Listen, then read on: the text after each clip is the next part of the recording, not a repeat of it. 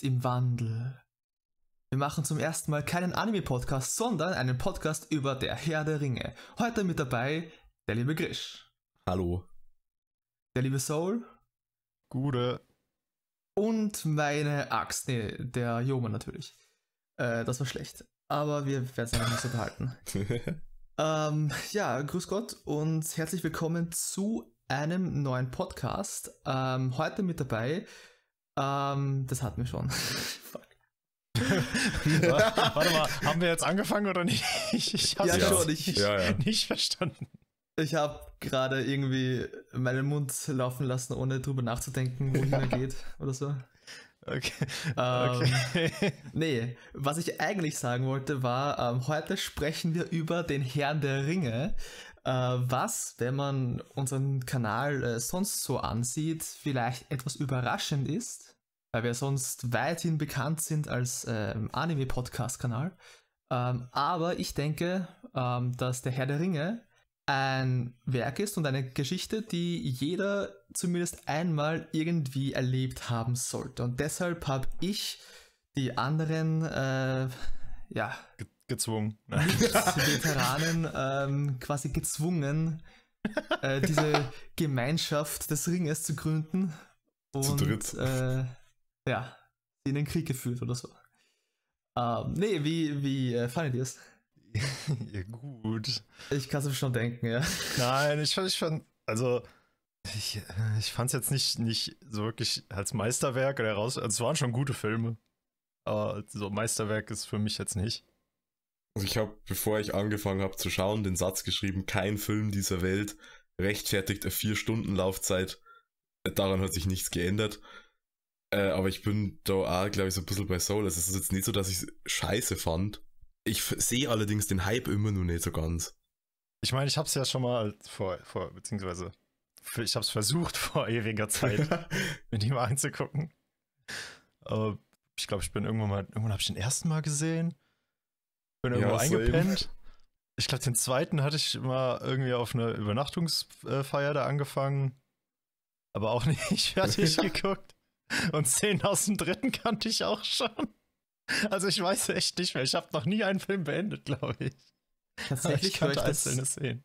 Tatsächlich höre ich das öfter, dass Leute irgendwie äh, random mal einen Teil schauen und dann nicht ganz fertig und das kann ich dann nie wirklich nachvollziehen, weil ich denke mir, wenn ich einen Film sehe, dann dann committe ich auch, dann setze ich mich hin und schaue das Ding fertig. Wurscht, ob das eine Stunde lang äh, dauert oder fünf Stunden. Naja, so und bin ich ja prinzipiell auch, aber als ich den ersten damals so. gesehen habe, war es im Fernsehen. Oh Gott. Äh, so mit, also das war halt also, ich glaube, das, das sind immer so, so Feiertagsfilme, glaube ich, ja, die laufen, oder die sind damals immer über Ostern oder Pfingsten oder so gelaufen.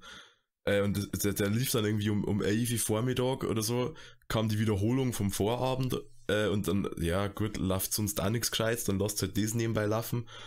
Und dann ist halt irgendwie drei Nachmittag und der Film ist erst bei der Hälfte und ich habe dann, ich habe dann irgendwann halt keinen Bock mehr, ich habe dann was anderes gemacht einfach.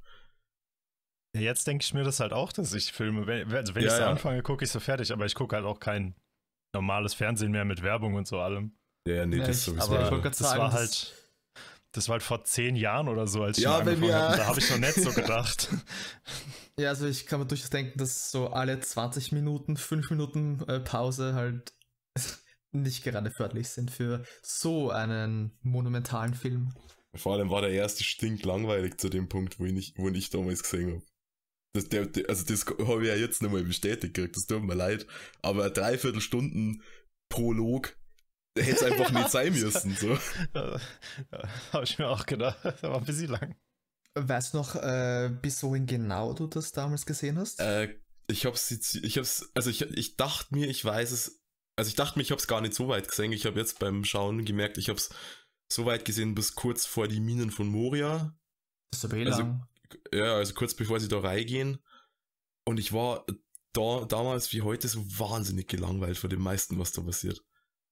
Wobei ich es an sich, ich finde eigentlich die Idee, dass das eigentlich auch so eine große Abenteuerreise, also im wahrsten Sinne des Wortes ja ist, das finde ich eigentlich ganz cool sogar, aber es, da waren einfach Sachen drin, die haben irgendwie ja so wenig Impact bei mir hinterlassen.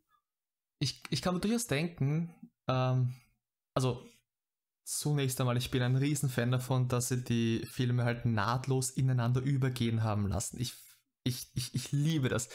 Äh, und, und seit der Herr der Ringe, ich meine, ich bin jetzt kein großer Filmeschauer, aber sowas in der Form habe ich jetzt noch nie wirklich gesehen. Ähm, also quasi, wo wirklich eine Filmreihe so nahtlos aneinander knüpft. Äh, Finde ich super. Aber ich kann mir denken, dass sie das auch in der Form so extrem gemacht haben, weil ähm, die Bücher, was ich noch weiß, ich habe die Bücher vor circa zehn Jahren mal gelesen, ähm, die sind ja auch so aufgebaut. Also ursprünglich sollte der Herr der Ringe ja nur als ein Buch erscheinen, ähm, quasi ein paar Jahre nach dem Zweiten Weltkrieg damals. Aber durch irgendwelche Shenanigans ähm, musste das dann auf drei aufgeteilt werden, äh, wobei die Geschichte streng genommen aus sechs Teilen besteht, so sechs Büchern und quasi jedes äh, erschienene Buch hatte dann so zwei Teile drin irgendwie. Ähm, so genau weiß ich da eh nicht Bescheid drüber, aber äh, Fakt ist, die ursprüngliche Fassung, so wie ich es verstehe, sollte ein Buch sein, eine große Geschichte und die Tatsache, dass ähm, die Filme mehr oder weniger auch so aufgebaut sind, so als ein riesiger Film, ähm, das erinnert, finde ich, äh, ziemlich stark daran. Ich habe die Bücher leider nicht gelesen. Ich wollte gerade sagen, Thema Bücher, da bist du hier leider auf dich allein gestellt. Ich habe nur von einem, von einem Freund gesagt gekriegt, ähm, der auch großer äh, Herr der Ringe-Fan ist, dass der die Bücher total scheiße fand.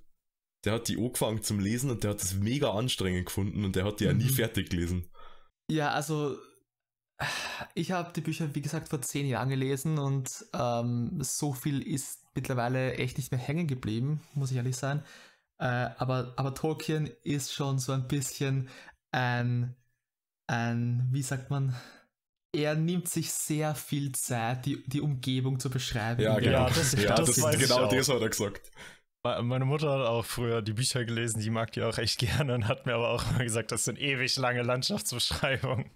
Ja, und ähm, das, das ist so ein, so ein Punkt, wo ich äh, wieder glaube, dass die Filme sich ein bisschen so an den Büchern äh, orientiert haben mit den vielen ähm, quasi Aufnahmen von der Umgebung, von der Landschaft. Äh, denke schon, dass Peter Jackson versucht hat, äh, dieses, diese Landschaftsbeschreibungen halt irgendwie äh, so zu adaptieren, dass es für das Filmmedium Sinn macht. Äh, ja, aber das, das muss man halt ähm, ja, kann man ein Fan von sein, muss man nicht. Meine äh, Deutschprofessorin in der Schule damals, ähm, die war auch ein bisschen genervt davon. Also sie hatte ähm, mich und einen, einen, äh, einen Kumpel, wir waren damals schon halt große Herr der Ringe-Fans, äh, und in ihren äh, vorherigen Klassen, die sie vor uns hatte, da waren auch immer mal, mal wieder große, äh, große Tolkien-Fans drin. Und sie hat über die Jahre irgendwie fünf, sechs Mal die Bände geschenkt be äh, bekommen zu allen möglichen Anlässen und jedes Mal, oh ja, super toll, toll, toll. Aber sie, sie hat dann jedes Mal betont, dass ihr diese ewigen Landschaftsbeschreibungen auch irgendwo auf die Nerven gehen, was ich ziemlich witzig fand. Ähm, das ist aber geil. Ja. Danke, danke. Scheißbücher. nee, das so, so nicht, so nicht. Sie hat irgendwo schon respektieren können, ähm, was das halt für literarische Achievements waren, aber sie war generell so eher die Krimi-Thriller-Person. So. Hm. Ich bin halt eigentlich voll die Fantasy. Äh, ich mag Fantasy halt so richtig gerne, aber irgendwie. Ja, ja. Das ja, der Ring ist mir ein bisschen zu langsam. Das ist, das ist die Sache. Weil ich, also ich habe es gibt mehr so Sachen, äh, zum Beispiel ähm, sowas wie Game of Thrones, was ich nie gesehen habe, wo ich aber immer gesagt habe, das müsste eigentlich genau mein Ding sein, weil es hat irgendwie so äh, Fantasy und irgendwie Krieg, Gewalt, Mittelalter, Sex, so, ja, ist eigentlich so, sollte es genau meins sein. Ich habe mittlerweile festgestellt, ich glaube, ich bin gar nicht so der Riesenfan von dieser, von diesem westlichen Verständnis von Fantasy, was ja Tolkien, soweit ich war, ziemlich mitbegründet hat also dieses klassische, es gibt irgendwie, es gibt Menschen und Elfen und Orks und, und, und, äh, und, und Zwerge und so. Und dann die Zwerge sind meistens irgendwie so Bergminenvolk und die Elben haben oder Elben oder Elfen sind immer so äh, irgendwie, keine Ahnung, so Menschen 2.0, die irgendwie, irgendwie was Magisches an sich haben. Ich weiß nicht, mich, das gibt mir gar nicht mehr so viel wie, wie als, als vielleicht als Kind oder als Jugendlicher nur. Ich glaube, dass da so ein Stück weit mein Problem mit der ganzen Reihe liegt, weil mich einfach vieles gar nicht abgeholt hat. Das war halt Fantasy-Welt, so wie ich schon einen Haufen vorher gesehen habe, irgendwie, oder zumindest im Entfernten schon gesehen habe. Deswegen habe ich ja irgendwie kein Interesse mehr, Game of Thrones zum Schauen. Ja, ich denke, dass bei solchen Fantasy-Reihen ähm, nicht wirklich die Welt so wirklich im, im Vordergrund stehen soll, sondern vielmehr ähm, die Geschichte klarerweise, so wie bei allen anderen ja. äh, äh, Geschichten auch. Aber dass diese Serien halt deswegen gefeiert werden, weil diese Fantasy-Welten, in denen sie stattfinden, halt so überzeugend sind und so detailliert und so gut konstruiert. Äh, und Tolkien war halt da wahrscheinlich der erste, glaube ich, der das in der Form gemacht hat. Also, äh, soweit ich es verstehe, hat er viele dieser Tropes, dieser High-Fantasy-Tropes, die ja. heute so, so, so verbreitet sind, halt nicht wirklich erfunden, sondern äh, von allen möglichen äh, Quellen halt zusammengefasst in ein Werk, das halt dann quasi als äh, Standardwerk in die, in die Geschichte einging. Ja. Also diese, diese Tropes rund um äh, Elfen und Elben und, und Goblins und Zwerge und all das, das, das gab schon vorhin, ja. Ja, ja, aber, schon, aber also er hat das so salonfähig genau. irgendwie gemacht. Genau, er, er, er war halt ein Linguist ähm, mit großem Interesse für verschiedene äh, Mythologien, für verschiedene äh, Kulturen und, und deren Geschichten und hat das dann halt einfach, ja, sehr, sehr cool in eine Welt gepackt. Ist halt Mittelalter mit Magie. So, auf sowas ja, breche ich, sowas ich das immer runter. Also am Ende des Tages ist es halt Mittelalter mit also wenn du die ganzen, diese ganzen Zauber-Hexenwerk-Vorstellungen, die man im Mittelalter so gehabt hat, wenn es die wirklich gegeben hat, so kann man das, also das ist natürlich jetzt grob runterbrochen, aber so wirkt es immer auf mich, so diese westlichen Fantasy-Sachen. Man muss aber auch sagen, dass im Vergleich zu anderen oder wahrscheinlich zu den meisten Fantasy-Werken die Magie in Herr der Ringe eher nach hinten gestellt ist. Also es ist nicht ja. so diese, diese mächtige Kampfmagie oder so. Ja, das stimmt. Du hast ist, irgendwie Gandalf, ja, sagt man? Gandalf als Zauberer und äh, Saruman. Und halt ja, ich, Gandalf, ich, also der Alte ja, sagt ich, ja dann auf einmal so ein Schwert schwingt. Ja, ich glaube, die Elben haben ja irgendwie so eine gewisse Form von Magie. Aber ja. stimmt schon, also die haben jetzt nicht so, keine Ahnung, sowas Harry Potter-mäßiges an, an Kampfmagie oder irgendwie sowas, dass du sagst, und dann hat der einen Zauberspruch aufgesagt und es sind Meteoriten vom Himmel gefallen oder so, sowas. Dann eher weniger. Ja, das, das weniger. Ähm, da finde ich es jetzt extrem schade, dass ich das äh, Silmarillion nicht gelesen habe. Für alle, die es nicht wissen, das Silmarillion ist sowas wie die Bibel für Mittelerde, also quasi so eine Sammlung von, von unzähligen äh, Geschichten, die nicht zwangsläufig zusammenhängen müssen, die teilweise tausende Jahre ähm, auseinanderliegen, von Liedern, von Märchen, von, von Sagen, die alles rund um Mittelerde abbilden, von der Schöpfung von, von Mittelerde bis zu, ich, ich glaube sogar, äh, e Ereignisse nach dem Ringkrieg, wirklich die Grundlage für die gesamte Welt von Mittelerde, basically. Ähm, und ich, ich, ich, äh, ich, ich, äh, ich sage das deswegen, weil in der Herr der Ringe ähm, der Grund, warum die Elben äh, mit, äh, Mittelerde verlassen, ist, weil das gesamte Magielevel in Mittelerde irgendwie schwindet und ihr Verschwinden ist so ein Zeichen davon. Also quasi ähm, es wird mehrfach gesagt in der, in der Geschichte, dass das Zeitalter der Menschen jetzt beginnt. Ähm, ich ich kann es nicht wirklich genau beschreiben, weil wie, äh, wie gesagt, das Background-Wissen, das fehlt mir jetzt einfach. Ähm, aber dieses, diese Magie in Mittelerde, die war schon mal größer als zu der Zeit, in der der Ringkrieg spielt.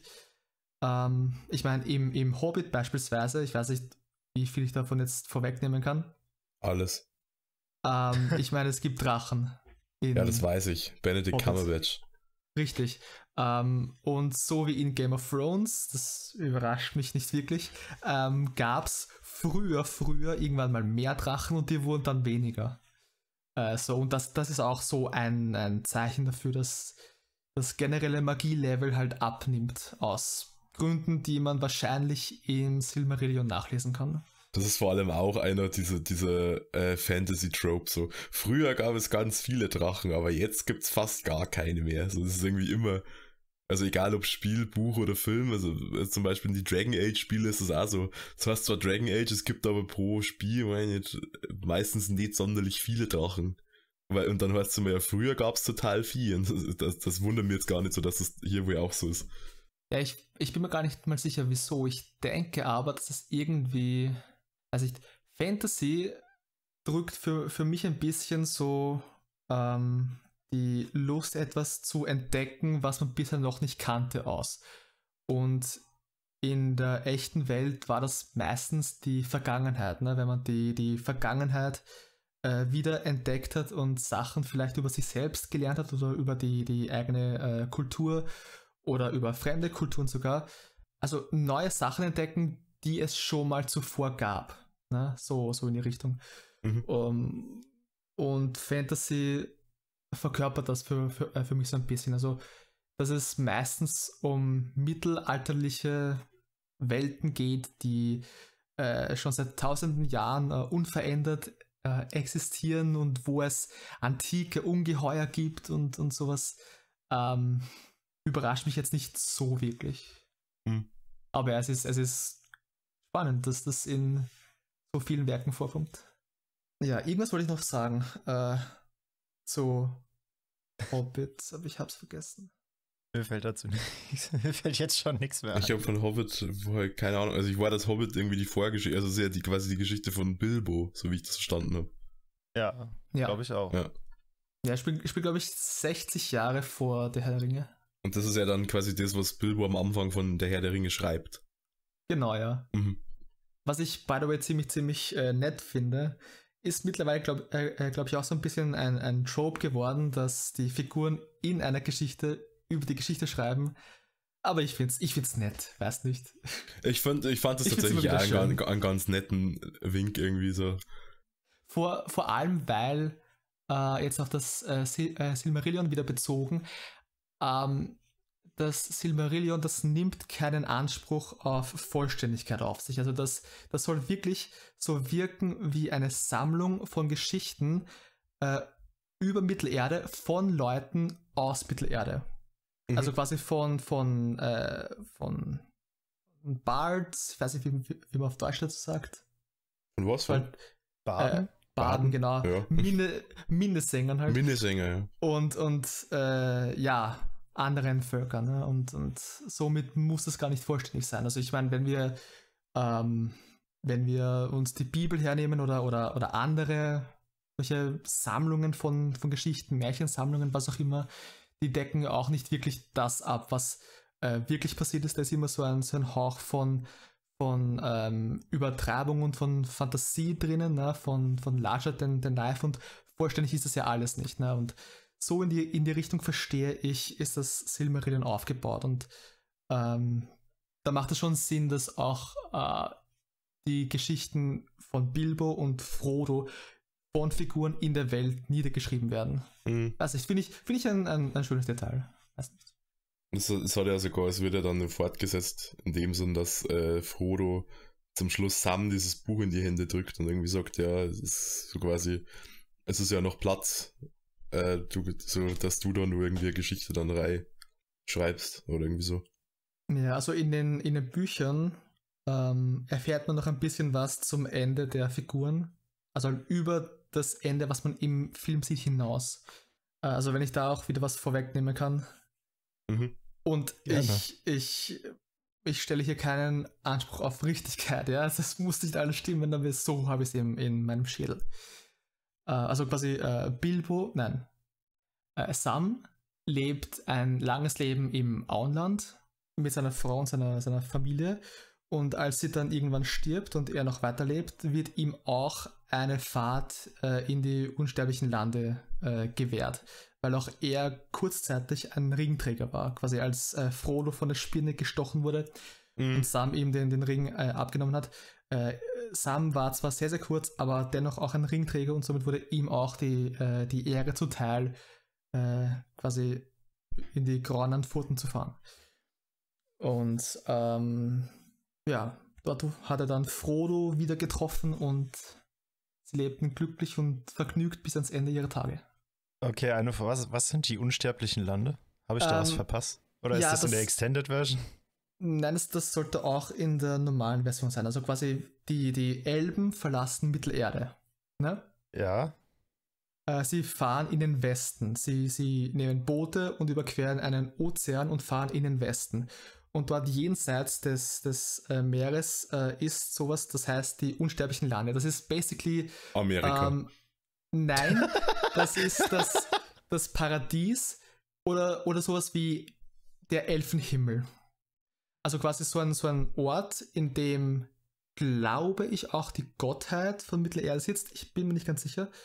Ähm, aber wo die Elfen jedenfalls unsterblich sind, also noch mehr als sie es äh, so schon waren. und in denen ähm, auch Frodo beispielsweise ähm, seinen Schmerz äh, vergessen konnte, also seine, seine Schmerzen, beziehungsweise äh, was die Gründe waren, wieso er Mittelerde letztendlich verlassen hat. Okay. äh, Also entweder ich stehe jetzt voll auf dem Schlauch oder es war nicht in den Filmen drin. Weil Doch, also das ich erinnere mich nur noch, wie die aufgebrochen sind. Und dann, aber niemand hat gesagt, wohin. Äh, ich war, dass sie gesagt haben, sie verlassen Mittelerde oder so. Ja, ja, eben. Die sind dann ja mit dem Schiff weg, aber keine Ahnung wohin und was da ist und so. Also wenn ich, das, das habe ich glaube ich dann auch verpasst, aber ich glaube, das liegt dann an mir, dass ich da irgendwie mal einen kurzen Moment unachtsam war. War Also das nach der- den Credits? Äh, nein. Gab es After Credit Scenes? Ich habe die Credits doch nicht angeschaut, ich habe dann nur mal aufgehört. Nee, nee, hat's nicht. Deshalb Okay. bin ich, ich, ich habe normalerweise immer nachgeguckt, aber vielleicht habe ich auch einen Fehler gemacht, aber ich kann mich halt null dran erinnern. Ja, so beispielsweise der, der, der gesamte Subplot rund um Arwen, der handelt ja davon, dass sie äh, quasi in die unsterblichen Lande fahren soll und Aragorn zurücklassen soll und ihre Liebe zu ihm aufgeben soll. Und sie halt zwie äh, äh, zwiegespalten ist zwischen dem, was sie will und, und dem, was ihr Volk von ihr wartet, irgendwie so. Ach, da ging es um die unsterblichen Lande. Ich Ah, weiß fand- halt nur noch, dass sie wegfahren sollte, aber ich glaube, das Wort unsterbliche Lande ist niemals gefallen. Es, ging- es ging schon irgendwie darum, dass sie halt quasi äh, entweder, also, Dass sie- dass, dass sie irgendwie ja, stirbt, das- wenn sie da bleibt oder so. ja, ja, ja. ich muss ganz ehrlich sagen, dieser ganze, diese ganze Arwen-Subplot-Ding, die war mir scheißegal. Das fand ich nicht interessant irgendwie. Das war halt auch nicht so viel, ne? nee. Aber ich liebe Aragorn. Du oder Arwen jetzt? Keine Ahnung, Arwen. Ich mag Aragorn, aber so weit würde ich jetzt nicht gehen. Ja, weiß nicht. Es ist halt. Ich, ich würde sagen, die Bücher sind, soweit ich mich noch erinnern kann, ähm, halt sehr, sehr gute Adaptionen. Äh, sehr viel besser als andere Fantasy-Reihen zumindest. Das ist mal sicher. Aber halt äh, davon alles. aus, Okay, okay, wen hast du jetzt? Was ich hast du gehe jetzt davon aus, du, du frontest äh, Front- Harry Potter. Ja, ich denke mir auch. Das würde ich niemals wagen. Und das ist unmöglich. Das will ich, das will ich dir wünschen. Harry Potter besser als Herr der Ringe. Ja. Okay. Okay. Ich, ja. Dazu, dazu brauche ich gar nichts äh, sagen. Ich glaube, jeder, der beide Serien gesehen hat und aufgepasst hat, der wird wissen, dass sehr vieles aus Harry Potter kopiert wurde, straight von Der Herr der Ringe. Findest du? Ich finde schon. Also ist mir jetzt vielleicht nicht so aufgefallen. vielleicht nicht kopiert, aber halt Weil ich, zumindest ich, inspiriert schon. Weil ich dachte Also, mir nämlich, ich glaube, ich mag Harry Potter eben, weil es nicht so diesen klassischen, was, was ich vorher gesagt habe, diesen, diesen klassischen Fantasy-Ansatz. Also es hat natürlich diese ganzen Folklore-Kreaturen und so Sachen, aber es hat halt nicht diesen klassischen, es gibt das, dieses Königreich und jenes Königreich und die bekriegen sich irgendwie so. Es gibt halt die Zauberer und die haben einen Konflikt untereinander. Der, der größte Unterschied zwischen Harry Potter und der Herr der Ringe in dem Aufbau der beiden Geschichten, glaube ich, ist, dass Tolkien sich zunächst äh, eine Welt äh, überlegt hat und das Worldbuilding gemacht hat und die Geschichte danach kam. Quasi, dass das für, für ihn die Geschichte nur so eine Art Werkzeug war, um die Sprache, die er erfunden hat, nämlich das Elbisch, weil er war ja, wie, wie schon gesagt, äh, Linguist, Hm.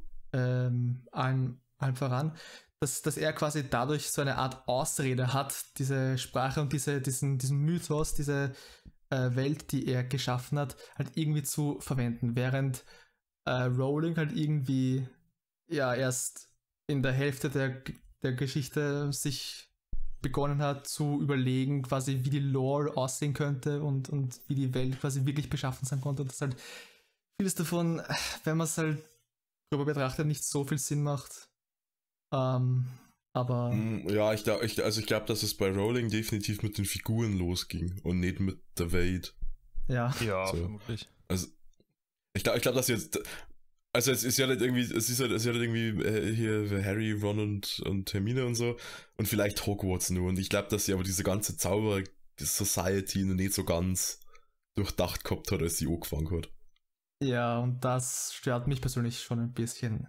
Ich weiß nicht, irgendwie glaube ich, dass wenn ich jetzt mich bzw. meinen Fantasy-Geschmack gegen euren stelle, dann glaube ich, dass mir persönlich halt Worldbuilding sehr viel wichtiger ist. Mm, Auch, auch wenn ich jetzt an so Dinge wie One Piece denke.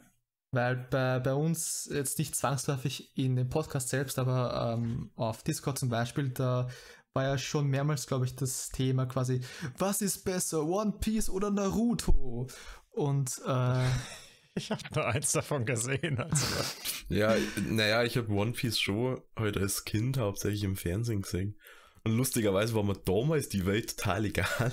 ja, eben, genau. Und, und ich, ich würde sagen, dass das One Piece halt durch, durch die Welt, in der das Ganze stattfindet, halt, ähm, dass das der Reiz ist ein bisschen. Ich glaube, das hat aber viel damit zu tun, dass ähm, halt ich nur One Piece übers Fernsehen gesehen habe und halt ich weiß nicht, wie oft ich diesen Alabaster Arc gesehen habe. Ich habe die Schnauze so voll gehabt von, Mhm. von Wüste und der Barockfirma und ja, ich war so zwiele irgendwann. Ich meine, es ist ein, es ist ein ziemlich, ein ziemlich guter Arc, aber wenn man den hundertmal sieht, dann ja, wird es irgendwann fad. ja. Ich weiß nicht, ich finde es auch schwer, die so ein bisschen miteinander zu vergleichen, weil für mich macht da, glaube ich, das Setting den größten Unterschied, weil Mm. Piraten mir so scheißegal sind.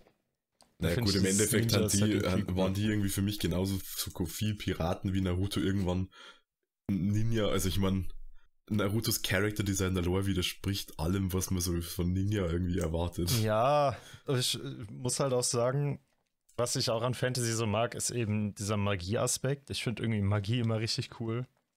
so wie du mir mal Naruto beschrieben hast, das ist wie irgendwie Ninjas, die äh, mit Magie. Ne, du machst, ja, die machen halt im Endeffekt machen die mit Zeichensprache Magie. Ja, ja, eben. So. Das stimmt ja auch. Aber da hat es ein bisschen mehr für mich als so One Piece, die sich nur auf die Fresse hauen. Zumindest so gefühlt. Von allem, von dem kleinen bisschen, was ich über One Piece weiß. Was echt nicht viel ist. Das, das Problem, was, was ich mit, mit Magie in, in allen möglichen Formen habe, ist, dass du irgendwo halt schon festlegen musst, wo die Grenzen dieser Magie liegen. Und ich habe das Gefühl, dass manche Serien, wie Naruto zum Beispiel, sich halt ein bisschen schwer damit tun und im weiteren Verlauf die Grenzen halt immer weiter gepusht werden, bis du irgendwann halt zwei Gottheiten hast, die gegen eine dritte Gottheit kämpfen und alles andere ist völlig egal. Aber der Ja. Kriegssaga in Naruto war auch nicht gut, also. Ja, aber schon, der aber- Podcast ist jetzt verlinkt. Aber du, du hast das Problem halt auch mit anderen Serien. Also äh, Dragon Ball zum Beispiel, wobei das halt weniger Magie, glaube ich, jetzt ist, aber oder, oder Bleach, glaube ich, auch geht in diese Richtung, quasi diese, diese Power Creep Richtung, ne, wo du ja, halt ja. immer einen, einen drauf äh, setzen musst. Ähm, und von, von quasi Plot Holes möchte ich da gar nicht äh, anfangen. Jetzt weniger zu diesen beiden Serien, aber generell, wenn es ein, ein Magiesystem gibt, äh, was zu erklärt werden versucht wird. Mhm. Ich hoffe, das hat irgendwie Sinn gemacht. Ähm, ja, ist es halt, glaube ich, ziemlich leicht, sich da irgendwie drin zu verlaufen. Das ist, glaube ich, das, was an, was an Hunter Hunter immer so gelobt wird, oder? Dass dieses Nennsystem, oder wie du es weißt, dass es total gut, ja, ja, ja. dass es total gut ausgearbeitet ist. Genau, ja, also du, du hast quasi gar keine Möglichkeit auf ein Power Creep. Beziehungsweise hast du halt zu einem bestimmten Zeitpunkt schon, schon gesehen, was die obere Grenze ist. Mhm.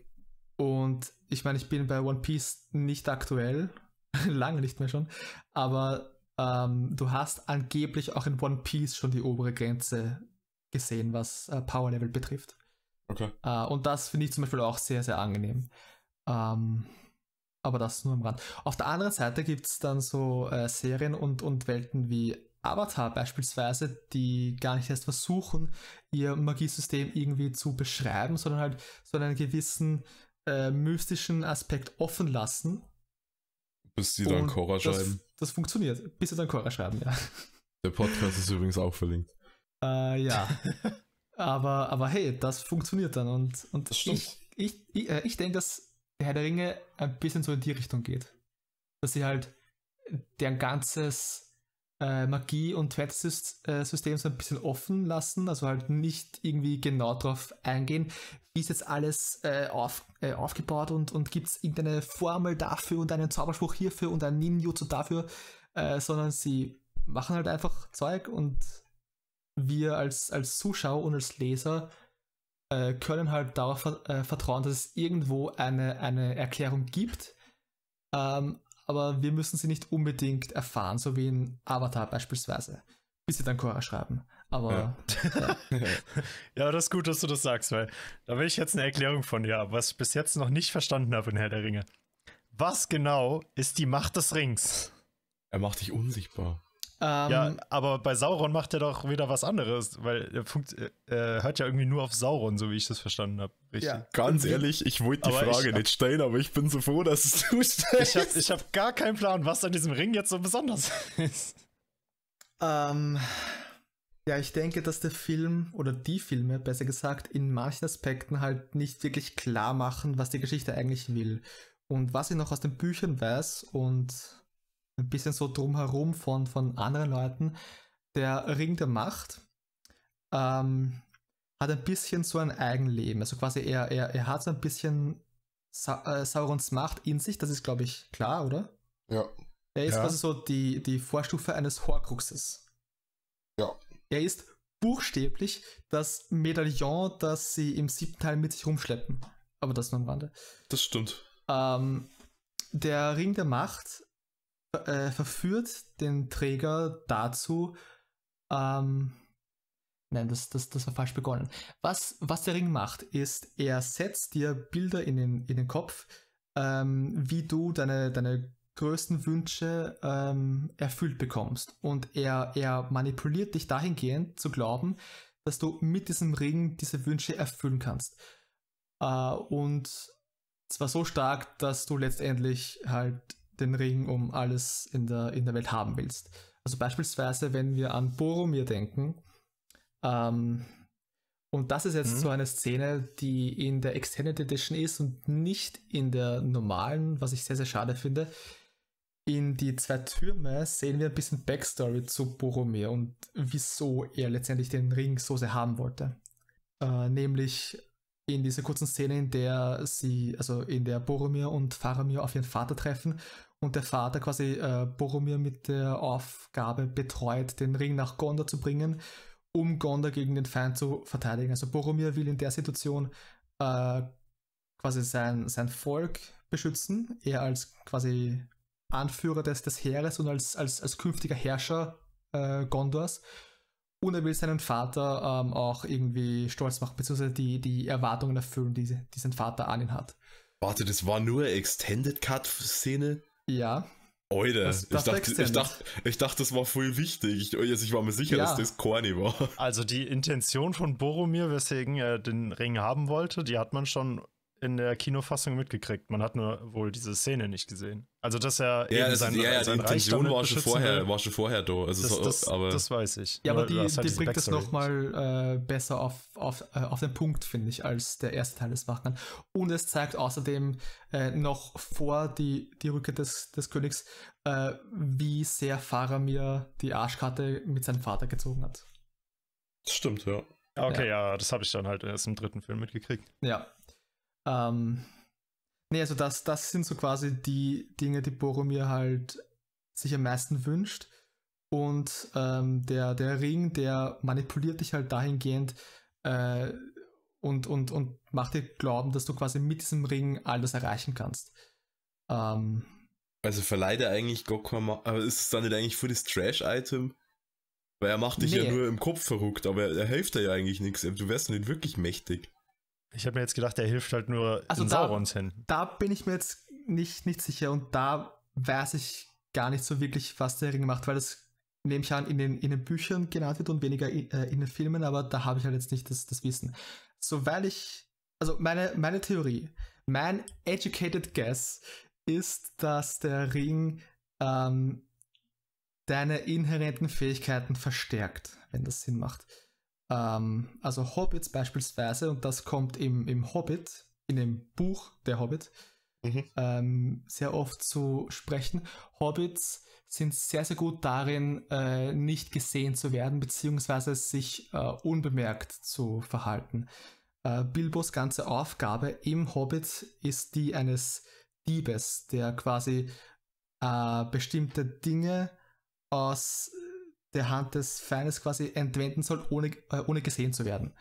Ähm, und des, deswegen suchen sie erst einen, äh, einen Hobbit in der Hobbit. Mhm.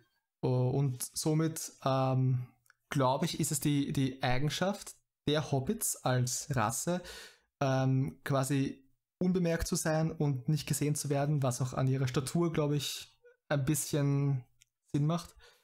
Und der Ring, der verstärkt das Ganze halt dahingehend, dass sie im Film zumindest unsichtbar werden. Ich bin mir gar nicht sicher, ob sie im Buch unsichtbar werden. Aber, aber, der, dieser, dieser erste König, der, der, der Sauron da den Finger abschlagt, wird mit dem Ring auch unsichtbar. Ja, ich bin mir nicht ganz sicher, wie, wie, äh, wie korrekt der Film da ist. Sauron beispielsweise wird ja auch nicht unsichtbar, wie er den Ring trägt. Ja, eben. Sauron Darum hat ja diese komische, mir, ja. haut ja die ganzen Soldaten da weg, wie mit so Kinetik oder genau. Telekinese so in der Art. Und da denke ich mir, dass, dass der Ring halt irgendwie seine Fähigkeiten dahingehend verstärkt. Ich bin mir nicht ganz sicher. Ich glaube okay, auch, stimmt. Hätte Chris jetzt nicht das mit Isildur erwähnt, hätte es sogar voll Sinn gemacht. Ich glaube, in dem Film hatte nie jemand anders aus, hatten nur Hobbits den Ring an, oder? Ja, ich, ja. ich das glaube auch, auch, dass in den Büchern Isildur mit dem Ring irgendwie als unverwundbar beschrieben wird oder, oder als, als nicht zu töten oder, oder was auch immer, bis der Ring ihn, ihn quasi ah, verlässt. Okay. Äh, okay also dürfte okay. das eventuell die Art sein, in der der Ring ihn speziell oder Menschen generell verstärkt. Ich weiß es nicht. Mhm. Dann, dann habe ich jetzt aber noch eine andere Frage. Ich weiß nicht, ob du lieber antworten kannst. Im, im, Weil im der, der Ring der, kann man im Wiki oder im, Sil äh, äh, im Silmarillion oder in den Büchern generell nachlesen. Also ich bin da jetzt keine, keine Quelle, die... Okay, nee, ja. nur, nur, ob du es erklären könntest, weil der Ring der Macht, so wie ich es verstanden habe, ist ja ein besonderer, aber es wurden ja mehr Ringe gemacht. Ja, sie, sie wurden alle Was getäuscht. machen diese anderen Ringe? Ja, das... weil da hat ja jeder, jeder, jedes Volk hat da ja was gekriegt. Aber so wie ich es um, ähm. verstanden habe, macht halt nur ist halt dieser Ring der Macht nochmal was ganz Besonderes. Ja, das ist ja. irgendwie der, der, der, der Imberring oder so. Der was der, also der, der ja. eine, sie alle zu knechten und so weiter und so fort. Genau. Äh, was die anderen machen, keine Ahnung. Kein Plan, ne? also die Menschen ja. sind irgendwann zu Nazguls geworden, wenn ich es richtig verstanden habe, die die getragen haben. Genau, ja.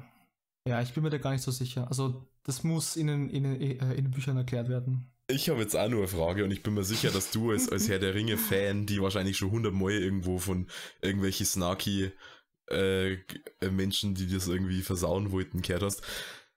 Warum? Fliegen sie nicht nach Mordor mit den Adlern? Richtig, genau. Der Kahn, diese Adler, die, Frage der, die, kämen, die kämen im ersten Film schon vor. Ja. Und er, er beschwert sie im letzten wieder und holt sie damit dann vom Schicksalsberg ab. Warum sind die nicht von Anfang an mit diesen Adlern zum Schicksalsberg geflogen? Okay, mein Verständnis. Erstens, die Adler werden nicht von Gandalf beschworen. Die Adler sind vielmehr so eine Art eigenes Volk, was unabhängig äh, von Mittelerde ähm, halt eher im, im Norden lebt.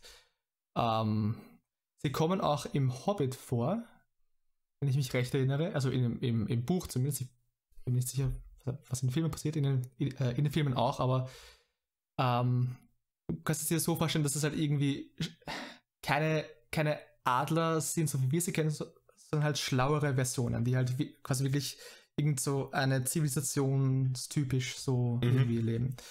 Ähm, also es, es, es ist nicht so, dass sie irgendwie gerufen werden oder, oder beschworen werden, so wie ich es verstehe, sondern sie helfen Gandalf in der Form wegen seinen Connections, keine Ahnung. Und ähm, das ist das eine. Das, das zweite ist, sie fliegen nicht nach Mordor, weil sie damit zu viel Aufmerksamkeit auf sich äh, regen würden. Ähm, einerseits quasi, weil das, äh, das Auge von Mordor alles sieht, so wird das erklärt. Äh, und zweitens, weil irgendwie, wenn man das Ganze aus einer erzählerischen Sicht betrachtet, ein großer Punkt der Geschichte, äh, der ist, dass auch kleine Dinge einen großen Einfluss auf das Ganze haben können. Und es somit hier äh, sehr wertvoll war, dass ein Hobbit, äh, dass zwei Hobbits eigentlich dafür verantwortlich waren, dass der Ring zerstört werden konnte. Also der Grund, warum sie sie nicht benutzt haben, ist, weil es narrativ äh, scheiße gewesen wäre, wenn die gesagt haben, ja, dann haben wir jetzt die Vögel und sind da. Nein, weil es auch gar nicht funktioniert hätte, weil, weil Sauron sie sonst Ja, aber also, also ja. ja, ja, weil das habe ich mir dann auch gedacht, gut, das Auge sieht alles. Außer, aber außerdem, so- außerdem wer, wer sollte den, den Ring tragen? Naja, Frodo. Und Frodo setzt sich dann mit dem Ring auf den Vogel. Ja, ich weiß nicht. Also, weil ich meine, das Auge, okay, das Auge sieht die, aber dann, dann schauen die Orks von oben, äh, von unten nach oben und dingen sie, ja, fuck, da komme ich mit dem Pfeil auch nicht drauf. Naja, ich, ha- ich also, ähm, ich habe mir die Frage jetzt beim Gucken gar nicht gestellt, warum die nicht mit den Adlern direkt nach Mordor geflogen sind. Aber spontan fällt mir da die Szene ein, in der Frodo ja kurz im Blick von Sauron ist mit dem Ring in der Hand und da bricht er auch zusammen oder wird ohnmächtig direkt oder was auch immer. Und auf den Adlern könntest du ja unmöglich unbemerkt zum Schicksalsberg fliegen, oder? Und dann würde das dann auch passieren, wenn er ihn in der Luft anstarrt oder so. Ja, Keine ist- Ahnung, wäre jetzt meine aber- Erklärung aber- aus aber- aber- Filmwissen. Aber Sam sitzt doch neben ihm so, dann soll, soll der den halt festhalten, dass er nicht runterfällt. Nee, es ist ja, es ist ja, es ist ja völlig okay, dass die nicht mit den Adler da hinfliegen. Aber es ist, es ist halt eine Frage, ich war mir sicher, dass das schon hundertmal gefragt worden ist. Aber Ja. es hat mich halt legitim interessiert, warum das eigentlich keine Option, zumindest irgendwie für ein Stück vom Weg gewesen wäre. Tja. Wäre einfacher, ne? Zumindest für das Mordor. Weil die Alarmanlage von Sauron zu mächtig war. Da hat dann Elektrozaun gespannt. Dieser Podcast ist gesponsert von. Nee, haben wir nicht. Sein Auge, der den Ring erspürt, aber dann doch lieber zum schwarzen Tor guckt, weil da ein paar Leute stehen.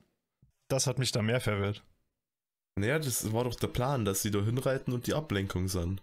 Ja, aber wenn Nee, Sauron noch Sauron- den Ring spürt. Sauron spürt den, den, den Ring ja nicht wirklich. Äh, Sauron sieht den Ringträger nur, wenn der, der Ringträger den Ring Achso, aufsetzt. stimmt, wenn er ihn nur an. Ja. Ja, stimmt, stimmt, stimmt, stimmt, stimmt. Und das, das letzte Mal, als Frodo den Ring aufgesetzt hat, vor dem Schicksalsberg, war, Ähm, war das nicht sogar im ersten Teil, als er kurz bevor er abhaut?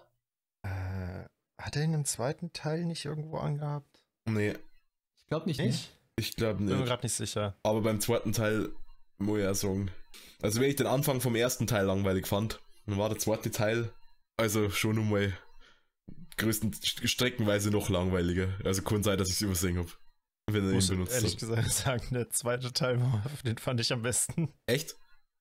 Ja. Nee, war nicht, weil, also ich fand im zweiten Teil, also die werden ja dann so aufgesplittet, du hast ja dann Frodo und Sam und Mhm. äh, Aragorn, Gimli und, und, und Legolas und halt äh, Merry und Pippin, die dann mit diesen Bäumen unterwegs sind und das war ja so unfassbar langweilig. Was? Baumbart war voll cool. Der hat, ja, aber der hat die einfach nur durch den Wald getragen und dann haben sie bei anderen Bäumen okay und dann hat er es wieder zurückgetragen und das hat den ganzen Film lang gedauert, das ist mir richtig auf den Sack gegangen. Wobei Grisch, da waren auch einige Szenen dabei, die es in dem normalen Cut halt nicht geschafft haben. Ja, das habe ich mir fast gedacht. Ah, okay, okay, okay. Also, Also ich fand das, das das, wurde halt nicht so ständig- oft gezeigt. nee. Also, da ist immer wieder ist zu denen gecuttet worden, weil du, ja klar, du musst jetzt sagen, was die, was die gerade machen, weil es ja in irgendeiner Form eventuell relevant für die Geschichte ist.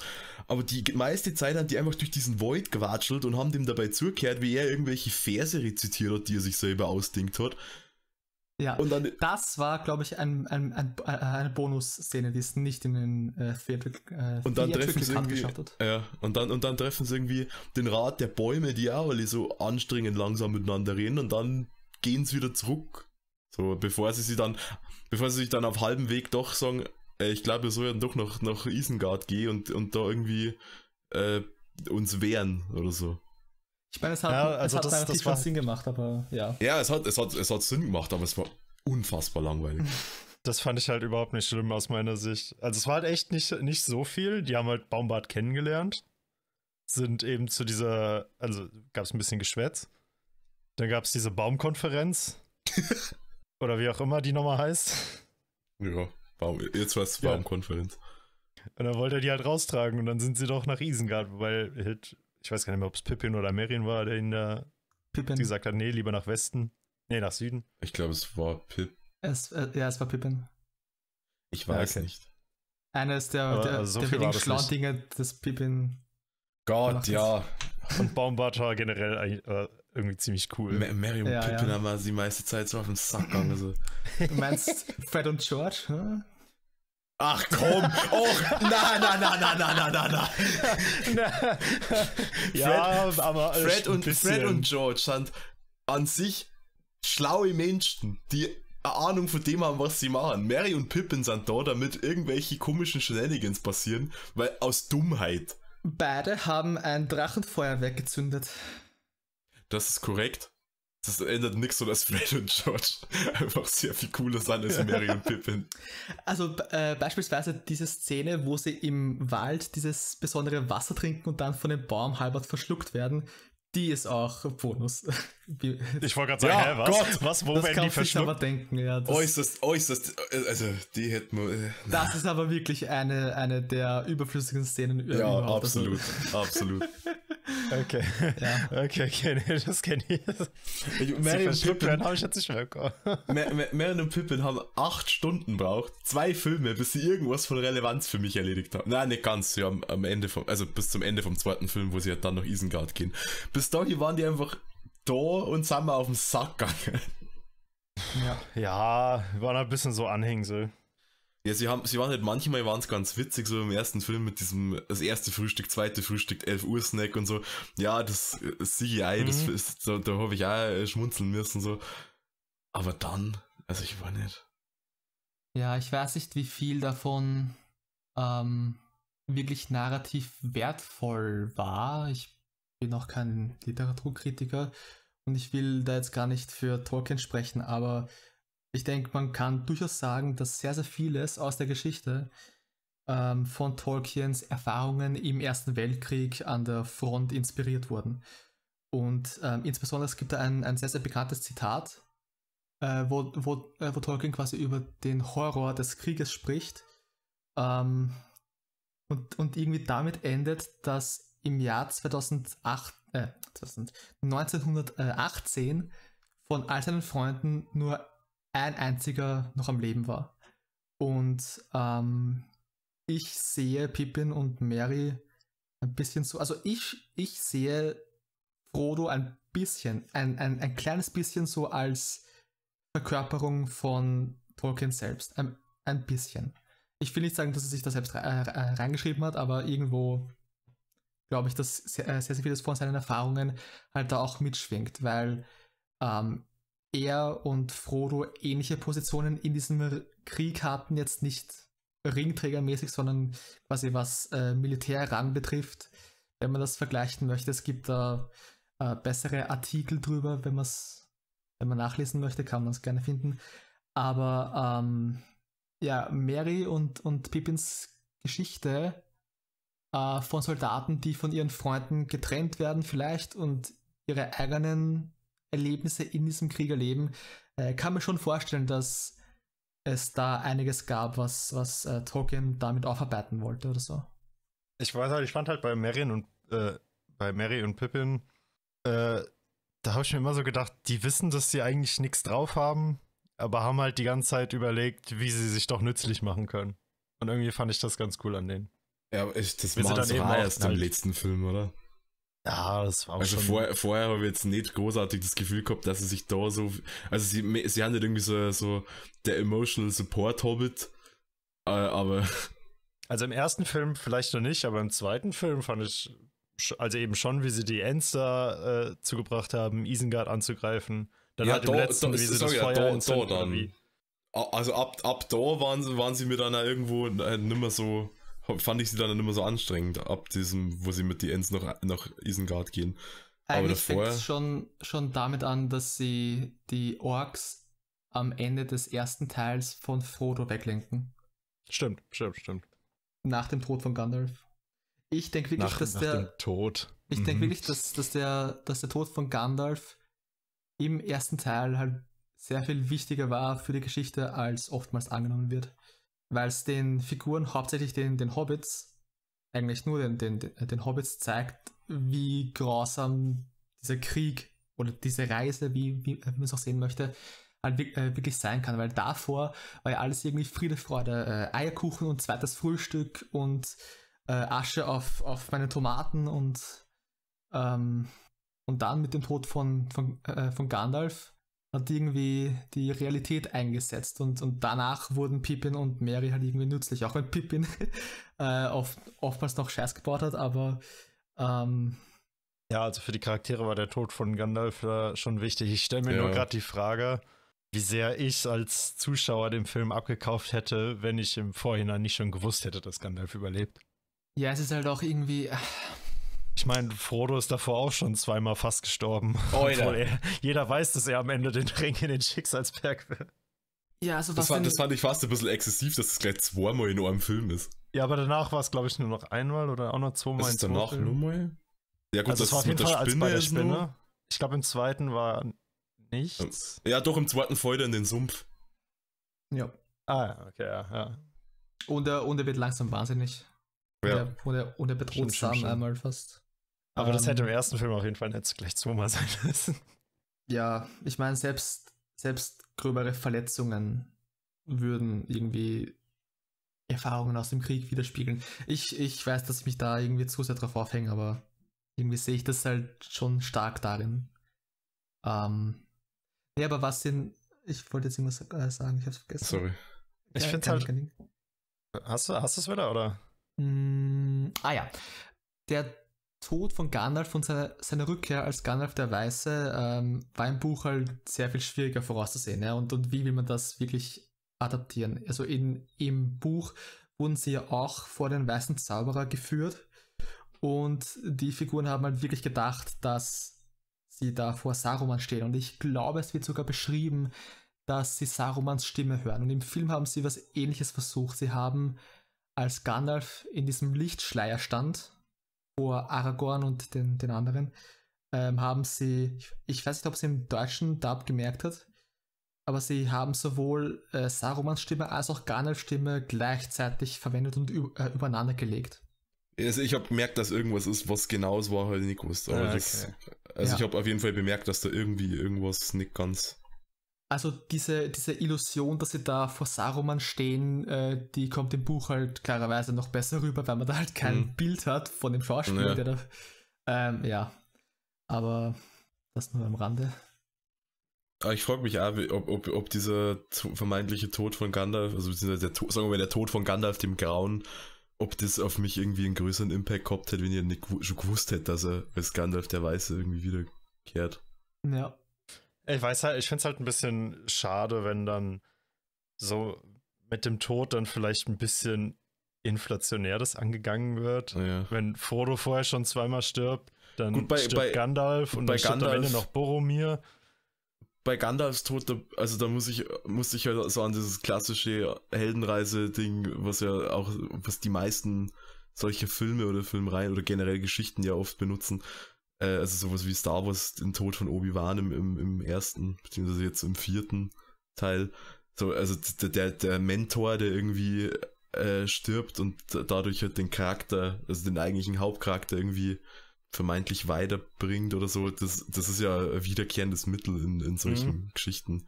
Also, das, das, das würde ich jetzt gar nicht mit dem, dass Frodo irgendwie schon zweimal fast gestorben ist, aufwiegen. Aber Boromir, also dass Boromir stirbt, das wusste ich, also ich wusste das nicht, aber ich wusste, dass, de, dass dem was passiert, weil, äh, beziehungsweise ich habe es geahnt, weil ich mir irgendwo gelesen habe, dass dieser Schauspieler, also, dass die Rollen von dem halt irgendwie immer sterben. Ja, Sean Bean. Sean, Bean, Sean, Sean Bean Rollen sterben immer. Ja. Und deswegen habe ich mir gedacht, der, der kommt nicht bis zum Schluss durch. So ja. irgendwas, irgendwas muss da sein. Hey, zumindest hat, äh, hat man ihn in der, in der Extended Version im zweiten Teil gesehen. Und im dritten. Und im dritten. Und im dritten sogar. Nee, warte.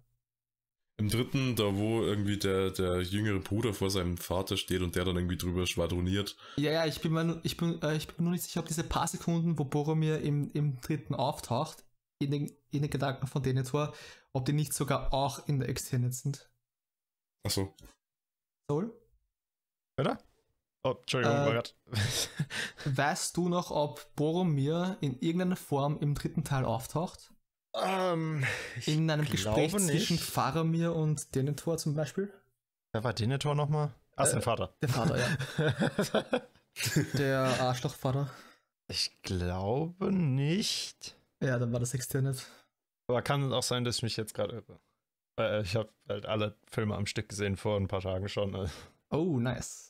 Die beste Also- Viewing Experience, die man haben ein kann. bisschen was habe ich wahrscheinlich auch schon wieder vergessen. Was ist mit dir, Alter? Du alle am, an einem Tag. Ja, ich habe irgendwo um 3 Uhr, halt nicht komplett am Stück, ich habe zwischendurch auch Pause gemacht Ja. und irgendwie YouTube oder so einen Quatsch geguckt.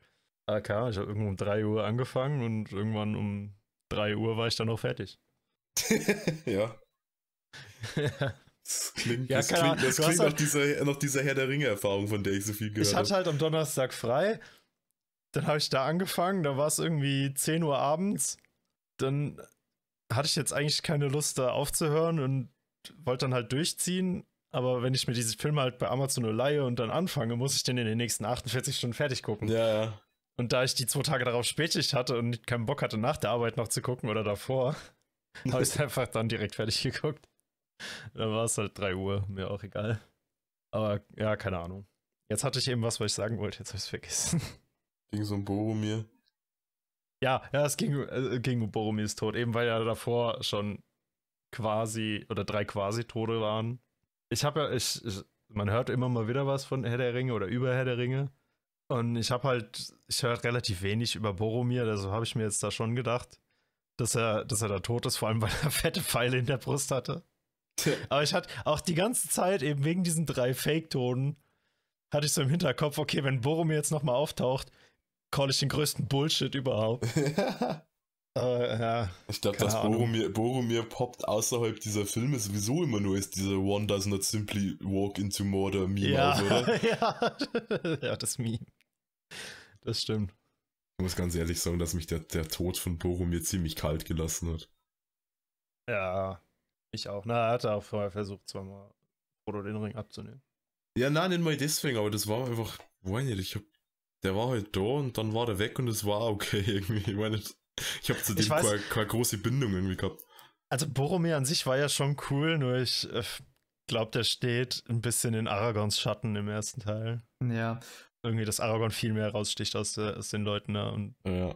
gar Es ist nicht so, so ein Stück weit irgendwie sei, sei arg, wenn es zum Max, dass er halt nicht die- so wichtig ist, wie er vermeintlich denkt. ja. Gondor hat keinen König, Gondor braucht keinen König. Ja, genau. Ja. Was? Und dann am Ende, vor seinem Tod, mit den letzten Worten bezeichnet er äh, Aragorn als seinen König. Ja, stimmt. Das ist ein Charakter-Arc. Äh, nee, Na aber, ja. aber. Ja, ja. nee. Ist es, ist, ist, ja, ist es nee, doch. du, na, du hast ja recht, ja. Äh, nee, also ich, ich denke schon, dass der Film da ein bisschen auch Boromir so als, als ein bisschen so den Feind äh, anmalen möchte. Ich meine, äh, war es Gandalf oder wer anderer, der gesagt hat, dass Frodo auch Bedrohungen von innerhalb der Gemeinschaft Äh, erwarten Gandalf. muss? Gandalf war es, glaube ich, ja. ja. Ähm, und da wurde Boromir auch irgendwie ge äh, gezeigt. Ja. Aber, aber Ja, wenn man ich, dann, ich wollte gerade sagen, sie waren nicht gerade subtil dafür, wer wohl gemeint ist. ja, ja. ähm, und es hat, und, äh, und, äh, und es hat sich letzten Endes dann auch als wahr herausgestellt, dass Boromir ihn versucht hat. Äh, ja. ja. Aber wenn man Das dann, ja. Wenn man dann den zweiten und den dritten Teil sieht, insbesondere mit der Extended Edition, und ich finde, diese paar Szenen sollten oder, oder hätten wirklich in der normalen Version sein sollen, ähm, dann wird einem schon ziemlich klar quasi, dass Boromir nicht der Typ ist, für den er im ersten Teil halt von vielen äh, gehalten wurde. Und ich, und ich denke, dass das sehr, sehr deutlich bei einem Rewatch wird, wenn man das im Hinterkopf äh, behält, dass Boromir halt unter sehr, sehr großen Druck steht. Ähm, auch was Denethor betrifft, ähm, wird er im, im Film halt als extremes Arschloch dargestellt und das ist auch berechtigt. Aber ähm, in den Büchern beispielsweise ist er das weniger. Da, wird er mehr so als, als doch durchaus fähiger Herrscher, als, als halbwegs kompetenter Vater dar, äh, dargestellt, der aber ein bisschen wahnsinnig wird, weil die Front zum Mordor sehr schwer auf ihm lastet. Im, Im Film kam das gegen Ende hin auch durch, aber seine, sein Charakter als Arschloch war im Film halt mehr raufgedreht und im Buch halt weniger. Wenn das Sinn macht. Okay, mich würde mal äh, die diese Unterschiede zur Extended-Version würde mich mal interessieren. Sind das, so allgemein alle möglichen Szenen? Sind das eher Rückblenden oder Gespräche oder? Ja, das, das sind teilweise einfach verlängerte Szenen, so wie die im, im, im, äh, im, im dritten Teil, wo Faramir mit seinem Vater spricht und ihm davon berichtet, dass er Frodo hat laufen lassen. Mhm. Ähm, das war kurz bevor Denethor ihn als Zauberlehrling beschimpft, wenn ihr das noch im Kopf habt.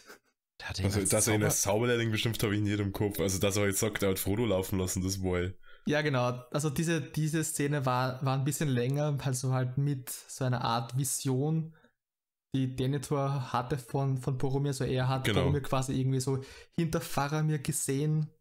So, und das, das soll quasi äh, verdeutlichen, wie sehr er ihn vermisst, versus wie sehr er Faramir halt nicht mag und er sich wünscht, dass deren Schicksal halt ver äh, vertauscht ist. Ähm, also, das ist so ein, so ein, Beispiel dafür, dass eine, eine Szene verlängert ist. Aber generell, das, das ist wirklich bunt durchgemischt. Manchmal gibt es halt extra Szenen, die, ehrlich gesagt, Fanservice sind und ziemlich überflüssig für die Geschichte, wie beispielsweise die Szene, äh, in der sie dieses äh, Waldwasser trinken und in der Pippin dann irgendwie zwei Fuß größer wird und sie dann von einem Baum verschl äh, verschluckt werden. Ja. Das klingt so bescheuert. Und nee, aber, aber ich, also ich kann das total verstehen, weil ich bin der festen Überzeugung, dass es total viele Leute gab, die haben diese Szene gesehen und waren so, oh, wieder geil, weil es halt so mehr von diesen Figuren, die die halt schon total lieb gewonnen haben, ist. Ja. Ähm, also ich kann mir nicht vorstellen, jemals wieder einen Rewatch zu machen, ohne die, die Xenet zu sehen.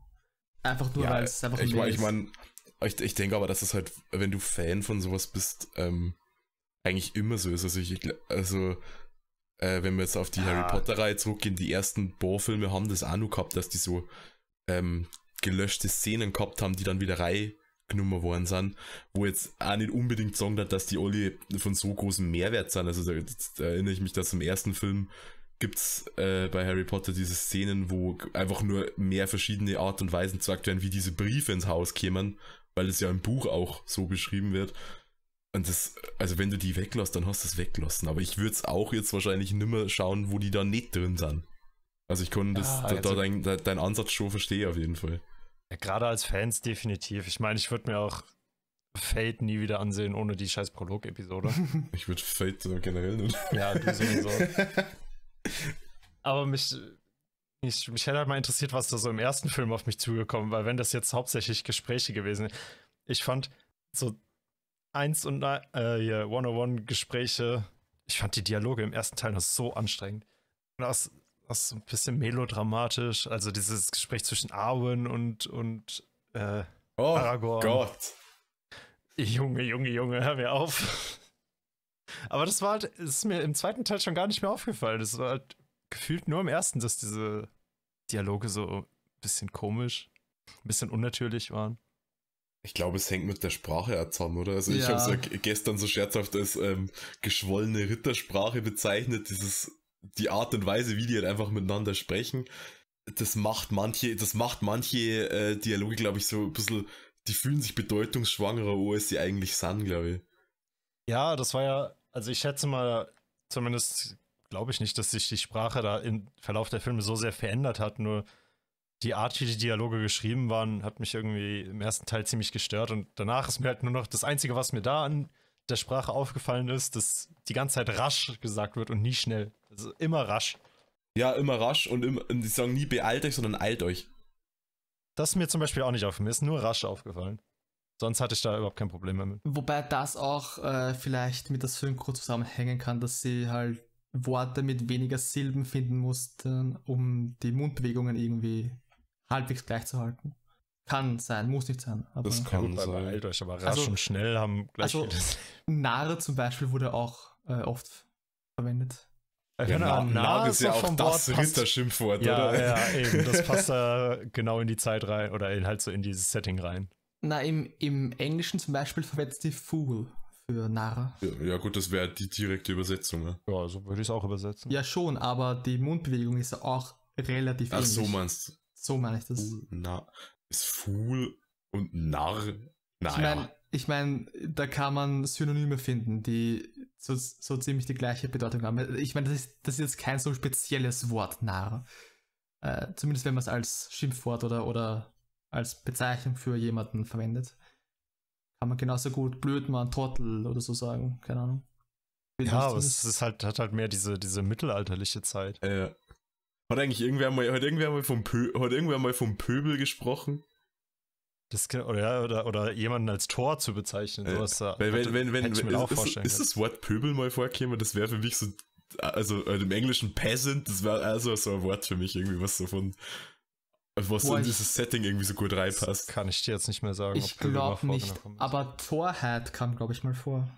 Tor, ja, ich glaube, Torheit ist mal vorgekommen, aber wenn ich nicht mehr war, wo. Ich glaube, als Gandalf über Denethor gesprochen hat, dass er irgendwas mit Torheit verwechselt. Ich kann mich auch irren. War, war jetzt mehr. Ja. So genau habe ich mir die, jetzt die ganzen Dialoge nicht eingeprägt. Also. Auswendig kenne ich die, die, die, Filme auch nicht. So weit ist es noch nicht gekommen. äh, ja. Nee, aber um, um auf diese, äh, diese Extended Bonus-Szenen zurückzukommen. Ähm, es gibt manche, äh, wie zum Beispiel diese, äh, diese Backflash-Flashback-Szene, ähm, quasi wo, wo Faramir, also wo, wo Frodo auf Faramir trifft und Faramir ihm offenbart, dass äh, Boromir tot ist, indem er das, das Horn quasi findet, ne? Äh, beziehungsweise das, das Horn zeigt, das zerbrochene Horn von, von Boromir. Und in der Extended Edition ist da quasi so eine Flashback-Szene und die, äh, die meine ich. Das ist so eine der wichtigsten Szenen aus der Extended, die es halt leider nicht in den normalen Cut geschafft haben, was ich schade finde. Also, jetzt, wo du gerade das Horn erwähnt hast, ist mir wieder eine Sache eingefallen. Weil das Horn im Film bei mir, glaube ich, nie zerbrochen war, sondern es war einfach so ein Aufklapphorn. Was? ja, ja, und in der, in der Kampf, wo, wo Boromir gekämpft hat, am Ende vom ersten Film, da ist es irgendwie im Kampf ist es auch ist es aufgeklappt und das sah voll komisch aus. Ich weiß nicht, was es damit auf sich hat, aber irgendwie da war ich weiß nicht, ob das Absicht war oder ob da was schiefgelaufen ist. Aber das hm. sah zumindest aus meiner Perspektive so aus, als wäre da einfach ein Scharnier dran und es wäre aufgegangen. also, ich habe mir die Szene auch zwei, dreimal angeguckt, aber ich, so, so, sah das für mich aus. Also, es ist nicht zerbrochen. Weiß und ich glaube, das war dann immer noch so, als, als Denethor das dann in der Hand hatte. Also, es war irgendwie, irgendwie komisch. Ja, ich meine, wenn man genauer hinsieht, dann kann man schon hier und da ein paar Filmfehler sehen. Ich meine. Ja, also es ist ja nicht so, dass da irgendwie ein Starbucks-Becher oder so auf dem Tisch stand, wie bei anderen Serien. ich weiß gar nicht, wovon du sprichst. Ja, keine Ahnung. Ich auch. Nee, aber hier und, hier und da irgendwie Greenscreen oder ein bisschen veraltetes äh, CG oder, keine Ahnung, Puppen statt Menschen er muss auch sagen, An der Film ist halt schon. Szene. Der hat schon ein paar Jahre auf dem Rücken ja. und sah dafür echt super aus. Ja, finde ich aber auch. Ich, also, ich muss ja sagen, also, also, also klar fällt dir das CG jetzt wahrscheinlich mehr auf als damals im Kino. So. Äh, aber da gibt es halt auch, wenn ich an diverse Star Wars CG-Überarbeitungen denke, weitaus schlechter gealterte. Ja, finde ich aber auch. Also. Und ich denke auch, dass die äh, vielen praktischen Effekte, die dafür ver äh, verwendet wurden, halt sehr viel dazu beitragen, dass der Film so, äh, so gut aussieht. Ich meine, die meisten äh, Hobbit-Szenen, wo sie nicht Kinder verwendet haben, ähm, sehen extrem cool aus, weil sie eben praktische Effekte für das Filmen mhm. verwendet haben, dass sie quasi äh, so Perspektiven-Shots verwendet haben, ja, in genau. denen sie die Figuren und das gesamte Set so positioniert haben, ähm, dass die Hobbits halt weiter weg von der, äh, von der Kamera sind und somit kleiner aussehen, aber auf so eine Weise, in der man das gar nicht merkt. So, so, so wurde auch Hagrid in den Harry Potter Filmen größer gemacht. Ja. Oder ähm, viele, viele Props und auch ganze Sets äh, wurden im Modellbau konstruiert. Also zum Beispiel äh, Bruchtal. Mhm. Äh, viele Szenen in Bruchtal wurden äh, mit einem kleinen Miniaturmodell gefilmt. Und das sieht gar nicht mal so aus. Also selbst das wenn man... Ich, also, also, gedacht. ich, ich muss die ganze Zeit zu Harry Potter springen, aber also so wie Hogwarts Außenaufnahmen. Weil es gibt, also wenn sie für Hogwarts Außenaufnahmen haben, also die haben dieses Modell im Maßstab 1 zu keine Ahnung, was nachbaut. Und immer wenn sie halt diese, diese Shots gedreht haben, wo sie außen rumfahren oder halt irgendwie das, das Schloss von außen filmen, haben sie immer dieses Modell benutzt. Ja, also, also so, so, so haben sie Bruchteil dann quasi auch benutzt, oder wie?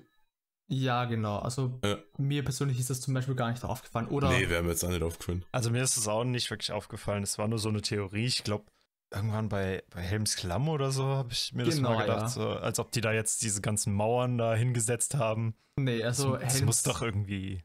Helms Klamm beispielsweise war auch so, also da, da haben sie auch mit Modellen gearbeitet. Und Ich in find's die, vor allem- da ist mir auf jeden Fall der Gedanke gekommen. ja, Ich finde vor allem das Kostümdesign, halt, also so was die Orks und so geht, den absoluten Wahnsinn. ja. Ja, also vor, vor allem, wenn man sich dann den Hobbit äh, ansieht, die Adaption aus den 2010ern, ähm, die ja viel, viel mehr mit CGI gearbeitet haben und ich meine, beides findet in der gleichen Welt statt, mit teilweise den gleichen Figuren. Und da Ja. sieht man schon gewisse Unterschiede und ich, ich würde sagen, dass in den meisten Dingen der Herr der Ringe so viel besser aussieht als der Hobbit. Auch was die Orks betrifft. Ich habe mir das auch in einigen Szenen mit Orks und den Urukai mir das gedacht, so, das sind doch keine CG-Leute, die haben da echt so viele Schauspieler oder halt Personen da einfach rumlaufen lassen. Ja. Und das fand was, ich, was, fand was, ich was, warte, warte, was war ein Urukai nochmal? die größeren Orks. Die, Ach die so. Saruman gezüchtet hat, die Kreuzungen zwischen Orks und irgendwelchen Menschen. Ach so, ja, ja. Ja, die größeren Orks halt, ne? Ja. die auch bei Tageslicht laufen konnten. Ja, Ähm, nee, aber auch äh, Gollum beispielsweise, wo, also die, die ganze Tech, äh, Technologie rund um äh, Gollum und um, um das Filmen von seinem Charakter. der wurde Ähm, gemotion auch- captured, oder? Ja, teilweise. Ja. Also das, das war so eine Art Mischung, glaube ich, zwischen Motion Capture und äh, CGI. Ähm, aber das war auch für seine Zeit halt sehr re äh, revolutionär und Mhm. Ähm, Was ist Motion Capture? Ist das das, wo die diese Das ist- Anzüge wo, anhaben? Ja, ja, wo die diese, den- diese gebobbelten, genau. genau. ja. Ah, okay, okay, okay. Ja gut, Andy Serkis, der macht ja irgendwie nur so Rollen, habe ich das Gefühl, oder? Gibt es irgendeinen Film, in dem Andy Serkis einfach Andy Serkis ist und nicht irgendeine andere Gestalt? Ja, Das ist halt seine Spezialität, ne? Ja, ja. Ich habe also, keinen Plan von Schauspielern. Ich äh, kenne also zwei Andy Schauspieler Serkis aus Herr der Ringe. Andy Serkis ist, äh, also halt logischerweise Gollum. Er ist äh, im Planet der Affen, glaube ich, dieser, dieser Leader-Monkey. Er ist äh, der, der, nicht der Imperator, sondern quasi der neue, hörst der, große Anführer Snoke in die Star Wars Sequels. Also der hat eigentlich, der hat total fiese hier in die Rollen. Ja gut, die habe ich alle nicht gesehen. Ne? Aber ich habe den siebten Star Wars gesehen. Aber Ja, Su. Su Supreme Leader Snoke, diese komische Narben, diese Narben, dieses Narbengesicht. Ich erinnere mich nur noch an Kylo Ren, weil das ganze Kino angefangen hat zu kichern, als er seine Maske abgenommen hat. Ich, ich erinnere mich nur noch an den Fisch aus Das Imperium schlägt zurück, der sagt, es ist eine Falle. Ach so. Du meinst, oh, wie heißt der denn äh, nochmal? General Akbar, glaube ich. genau, ah, nee, Admiral Akbar. oder? Oder Admiral, ja, verzeihen. Ja. Admiral Akbar. Bester Mann. Wer ist denn bester Mann aus Herr der Ringe? Oh, oh. Okay, da kann Ich es hab nur mal einen geben. Sam. Ja. Sam, absolut. Was? Gimli, Ja. Junge, Gimli war so geil. Gimli ist, ist super, aber Sam ist halt echt Aber Sam- MVP. Ja. Sam ist Ich- Best Boy. Ich habe Gimli so hart gefeiert für seine Sprüche. Der zählt nur als einer. ja, sowas. Keine Ahnung, ich fand Gimli richtig geil. Na, Sam. Ja. Ja, Sam ist halt ein starker Charakter, aber also sympathischer war mir Gimli. Ohne Sam wäre Frodo nicht weit gekommen. Nee. Ja, gut. Das will ich auch hoffen. Dass der nicht useless ist, wenn er die ganze Zeit mit Frodo oben reist. Nee, aber ich glaube, es wurde auch von Tolkien selbst gesagt, dass er Sam als den wahren Helden der Geschichte sieht, dass quasi Frodo vielleicht der Protagonist ist, aber dass Sam halt der, der Held ist, der äh, letzt, letztendlich mehr, mehr oder weniger dafür verantwortlich ist, dass äh, die Quest erfüllt wird. Das habe ich halt auch so gesehen. Und das ist auch mit mein größter Kritikpunkt am dritten Film. Diese ganze Aktion, dass Frodo eher Gollum ge äh, geglaubt hat als, als Sam und dass er ihn dann weggeschickt hat und so. Das kam bei mir halt überhaupt nicht rüber. Das Ach doch, das habe ich, das habe ich, also das fand ich äh, zu einem gewissen Maß anstrengend, aber halt gewollt anstrengend. Also das habe ich schon verstanden, warum das so ist. Und das fand ich ja gar nicht, nicht schlimm in dem Sinne, so dumm das jetzt klingt, wenn ich sage, es ist anstrengend. Ja. Aber, aber äh, weil Frodo ist halt zu dem Zeitpunkt durch den Ring ja einfach schon komplett am Ende. Ja. Ja, das ist halt so diese, diese Erklärung, die man sich da denkt, aber trotzdem hat mir das nicht so gefallen. man darf auch nicht vergessen, dass Sam halt nicht wirklich weiß, wie es ist, den, den Ring zu tragen, während äh, Frodo sich damit Gollum halt doch sehr stark äh, identifizieren kann und er ihn auch, äh, auch im zweiten Teil schon ziemlich in den, in den Schutz nimmt, äh, mit der Begründung, dass er daran glauben muss, dass, dass quasi äh, Gollum wieder der werden kann, der er war. Äh, weil wenn, wenn Gollum es nicht schafft, äh, was sagt es dann über Frodo aus? Ne? Frodo ja. hat ja auch irgendwo die, die Furcht, dass der Ring ihn halt so weit zerstört, dass er zu einem ähnlichen Wesen wird. Er hat ja auch an, an Bilbo gesehen, als sie ihn in Bruchtal zum zweiten Mal getroffen haben, äh, dass er immer noch von dem Ring äh, besessen ist und auch äh, als er nach dem ganzen Ringkrieg äh, quasi in die, in die un äh, unsterblichen Lande gefahren ist, hat Bilbo ja auch nochmal nach dem Ring gefragt. Also ja. diese, diese, diese Furcht, sein Leben lang von dem Ring äh, besessen zu werden äh, und diese, diese ganze Erfahrung, wie es ist, von dem Ring besessen zu sein, ähm, die teilt Frodo halt nur mit Gollum.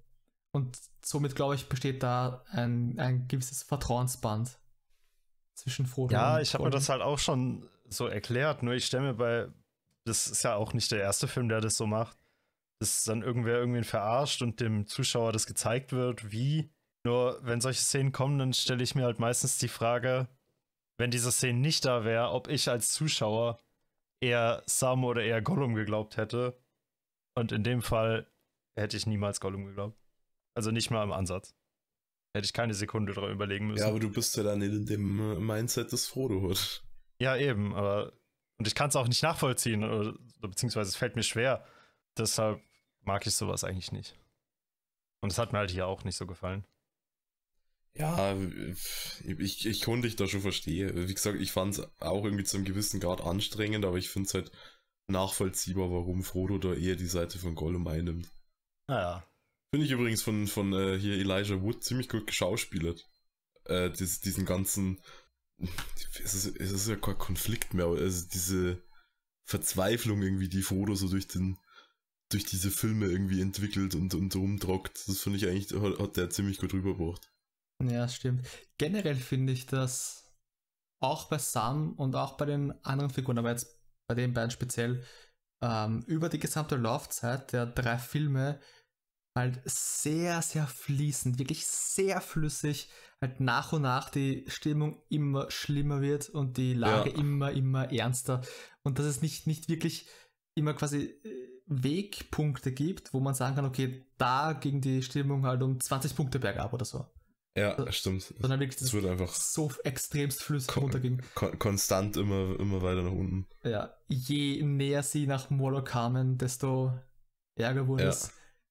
Fand ich immer schon sehr, sehr cool. Weil du halt, du als, als, als Zuseher, zumindest geht's äh, mir so, merkst es ja irgendwo gar nicht. Und irgendwann kommst du auf, oh je, die Hobbits, die verhalten sich sehr viel anders als am Anfang des Films im, im, im Auenland. Ne? Dort waren sie sehr, sehr, sehr froh, sehr vergnügt und sehr unbeschwert. Ne? Und mhm. jetzt auf einmal schieben sie vor die, vor die Panik. Es war völlig berechtigt. Aber was ist passiert, ne? Ja, ja. Und das ist, ja.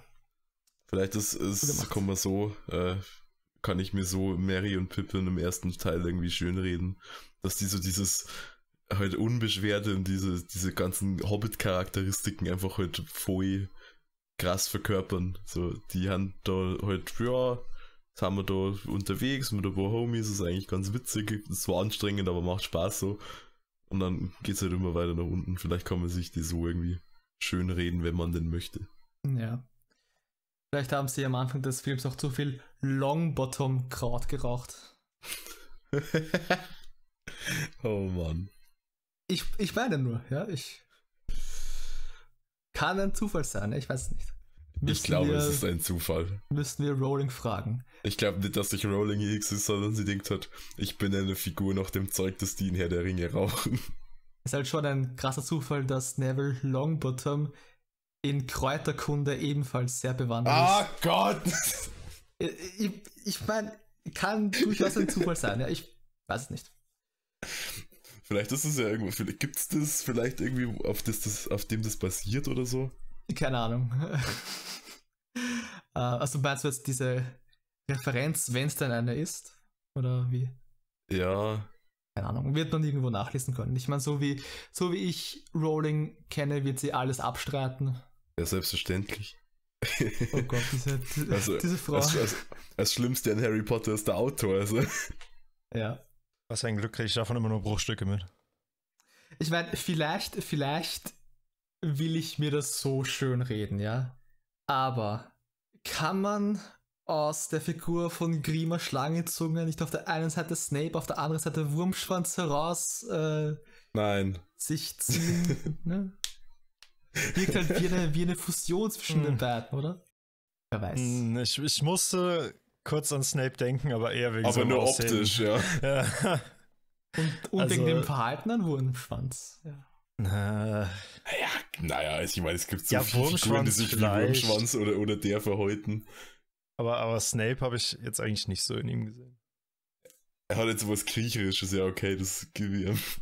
Übrigens finde ich, weil ich vorher gerade gesagt habe, dass Frodo ähm, das toll geschauspielert hat, äh, generell den Schauspielercast halt ziemlich krass. Also Sean, äh, Sean Aston, was der, der Schauspieler von Sam, glaube ich, der macht das auch super. Vigo, was der Vigo? Vigo Mortensen. ja. als, als Aragorn, der ist ja da irgendwie erst groß geworden, glaube ich, den hat vorher gar nicht so recht wer kennt. Und halt Sir Ian McKellen als, als Gandalf und Sir Christopher Lee als äh, Sa Samurai, würde ich fast sagen, Saruman. Stimmt, Gandalf, dann kenne ich ja sogar drei Schauspieler mit Namen aus dem Film. Aber was ich gar nicht cool finde, ist, dass Saruman eigentlich so den, den Tod von Saruman, den finde ich schon fast comichaft. Wie der da von diesem Turm am Anfang vom dritten Teil runterfällt. Und dann auf, diese, auf, diesem, auf dieser Spitze da landet. Was war denn da los? Moment, das ist aber auch Extended, oder? Ja, glaub schon. Das ist Extended? Ja, also in, in der Kinofassung geht, wird halt äh, Isengard überflutet Ja, ja. und er ist quasi in seinem Turm gefangen und das war's dann. Hey, lol. Ja, weil, also in der Extended-Version ist dann er auf diesem Turm. Oben. Wobei, wobei da die Kinoversion sogar genauer ist als, als die, die, die Extended, weil in den Büchern war es, glaube ich, so, dass nach dem Fall von Sauron ähm, halt Saruman noch am Leben war und irgendwie so einen letzten Versuch unternommen hat, dass das Auenland irgendwie anzugreifen und niederzubrennen und dann mussten sie äh, ihn wieder quasi einfangen und dann hat es mit ihm irgendwie ein, ein, ein Ende. Aber quasi die Vision, die äh, Frodo in Galadriels Spiegel ähm, gesehen hat, das kam so ähnlich im Buch halt schon vor. Nach Mhm. dem Fall von, von Sauron. Ähm, also da ist die, die Extended Version halt schon ein bisschen. Das war, das war Ja. richtig seltsam. Der steht da auf diesem Turm rum mit hier Wurmschwanz. Wie heißt der? Schlangenzunge, irgendwas? Grima, ja, Grima Schlangenzunge. Grima. Und dann kann reden die halt irgendwie so auf den, also Gandalf und, und, und die anderen stehen irgendwie unten und dann reden die auf den so ein bisschen ein äh, und befreien ihn irgendwie von, oder versuchen ihn irgendwie da sich von Saruman loszusagen und dann sticht der Saruman irgendwie mit so einem Messer eine Bombe in den Rücken und dann fallen die beide oder fällt nur Saruman? Sa also Saruman auf jeden Fall fällt irgendwie vom Turm und wird dann unten auf so einer großen Spitze von irgendeinem Rad oder sowas aufgespießt. Das fand ich, das war nicht wieso, das fand ich irgendwie, das hat was, was, was so Slapstickhaftes beinahe schon gehabt. Ja, ich bin mir ziemlich sicher, dass es ein Original der Extended Version ist, aber ich, ich finde es irgendwie auch spannend, dass es halt so extremst nicht zauberhaft ist. Also sowohl was, was die grafische Natur dieser Szene betrifft, als auch, dass so ein Tod für so einen großen Zauberer überhaupt nicht typisch ist. Ne? Ähm, was, was halt auch irgendwie äh, unterstreicht, dass Sauron durch sein, ja, durch, durch, durch seine Flucht in den Schatten Saurons halt irgendwie seine, seine Position als weißer Zauberer verloren hat und die Gandalf dann halt einnehmen konnte. Mhm. Äh, weil ähm, jetzt noch ein weiterer Unterschied zwischen Buch und Film. Ähm, die Filme haben Gandalf ähm, keinen Gefallen getan. Also Gandalf ist in den Filmen sehr viel weniger mächtig als im Buch. Im Buch und in der, in der gesamten Mythologie von Mittelerde ähm, hätt, also hat Gandalf als Wesen eigentlich so den Rang eines Engels inne. Ähm, weil die, die Welt von, von Mittelerde ist ähnlich wie im Christentum halt von seinem monotheistischen Gott irgendwie erschaffen worden. Und der halt halt ähm, laut den äh, Silmarillion halt seine Engel, seine Maya und, und Valar und wie, wie sie alle heißen, also quasi so äh, Erzengel und Engel und Gandalf ist halt so auf der Stufe eines Engels. So. Und nicht, nicht nur so eine Art Zauberer. Und ähm, quasi, wenn man jetzt Power Levels oder wie auch immer man es nennen möchte, spricht. Ähm, und äh, verglichen damit ist der Hexenkönig von Angmar äh, sehr viel schwächer als er, was die Szene kurz vor dem Ritt der Rohirrim ein bisschen äh, falsch wirken lässt, wo er Gandalfs Stab zerbricht, was ja völliger Un äh, Unsinn ist, wenn man das Buch herzieht. Aber ja. Also quasi Gandalf wurde ja äh, zurückgeschickt, wie es im Film sagt. Mhm. Nach seinem Tod. Und offenbar ist es wirklich so, dass er gestorben ist und dann von diesem Gott, dieser, dieser Gottheit von, äh, von Mittelerde, halt wirklich als Engel zurückgeschickt wurde, als Gandalf der Weiße, quasi als, als höherer Rang, als er vorhin war. Weil Saruman diese Aufgabe nicht erfüllen konnte, scheinbar. Ähm, und Gandalf selbst sagte, dass er Saruman ist, so wie Saruman hätte sein sollen. So quasi, dass er diese, diese Rolle einnimmt, die Saruman hätte ausfüllen sollen. Ich habe mir da eben ein paar Fragen gestellt, was so die Zauberei oder generell die Macht der Zauberei in Mittelerde äh, da so, also was, was es damit auf sich hat, weil äh, als sie über diesen, diesen Pass gegangen sind, ja. Ich weiß gar nicht mehr, wie er heißt. Karatras. Wo, wo, genau, wo halt alles voll Schnee war. Da hat Saruman ja auch dieses Gewitter heraufbeschworen und die und den ja. Berg so ein, also oder diese Lawinen da oder Schneefälle ist Film äh, verursacht. Ist Film und, only. Und ja, weil halt, ich habe mich gefragt, warum Gandalf nicht einfach auch irgendwie so eine Art Gewitter gegen die Urukai beschwört oder so. Ob er das nicht auch kann. Ja, das kommt halt nur in den Filmen vor. In den, ah, okay. in den Büchern ähm, gibt es auch so eine Art Sturm, aber das ist ein natürlicher Sturm und kein Heraufbeschwörener von einem Zauberer. Ach so, okay, okay. Okay, verstehe. Ja. Ich meine, so, so, ich glaube, ich glaube, die krasseste Magie, die er ja so im Film gebracht hat, war eben irgendwie entweder gegen den Ballrock oder wie er die, ähm, die Nazgul mit seinem Lichter vertrieben hat.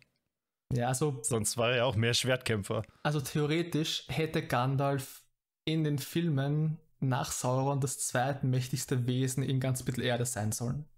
Okay, ja, Wenn man nach den Büchern geht. Wobei, wenn man nach den Büchern geht, gibt es da eine Figur, die auch äh, nicht adaptiert wurde, äh, die ja nochmal krasser ist als Sauron, aber die No, die no Fucks gibt und auf keiner Seite steht und einfach nur ein Einsiedler im Wald ist und damit völlig zufrieden ist.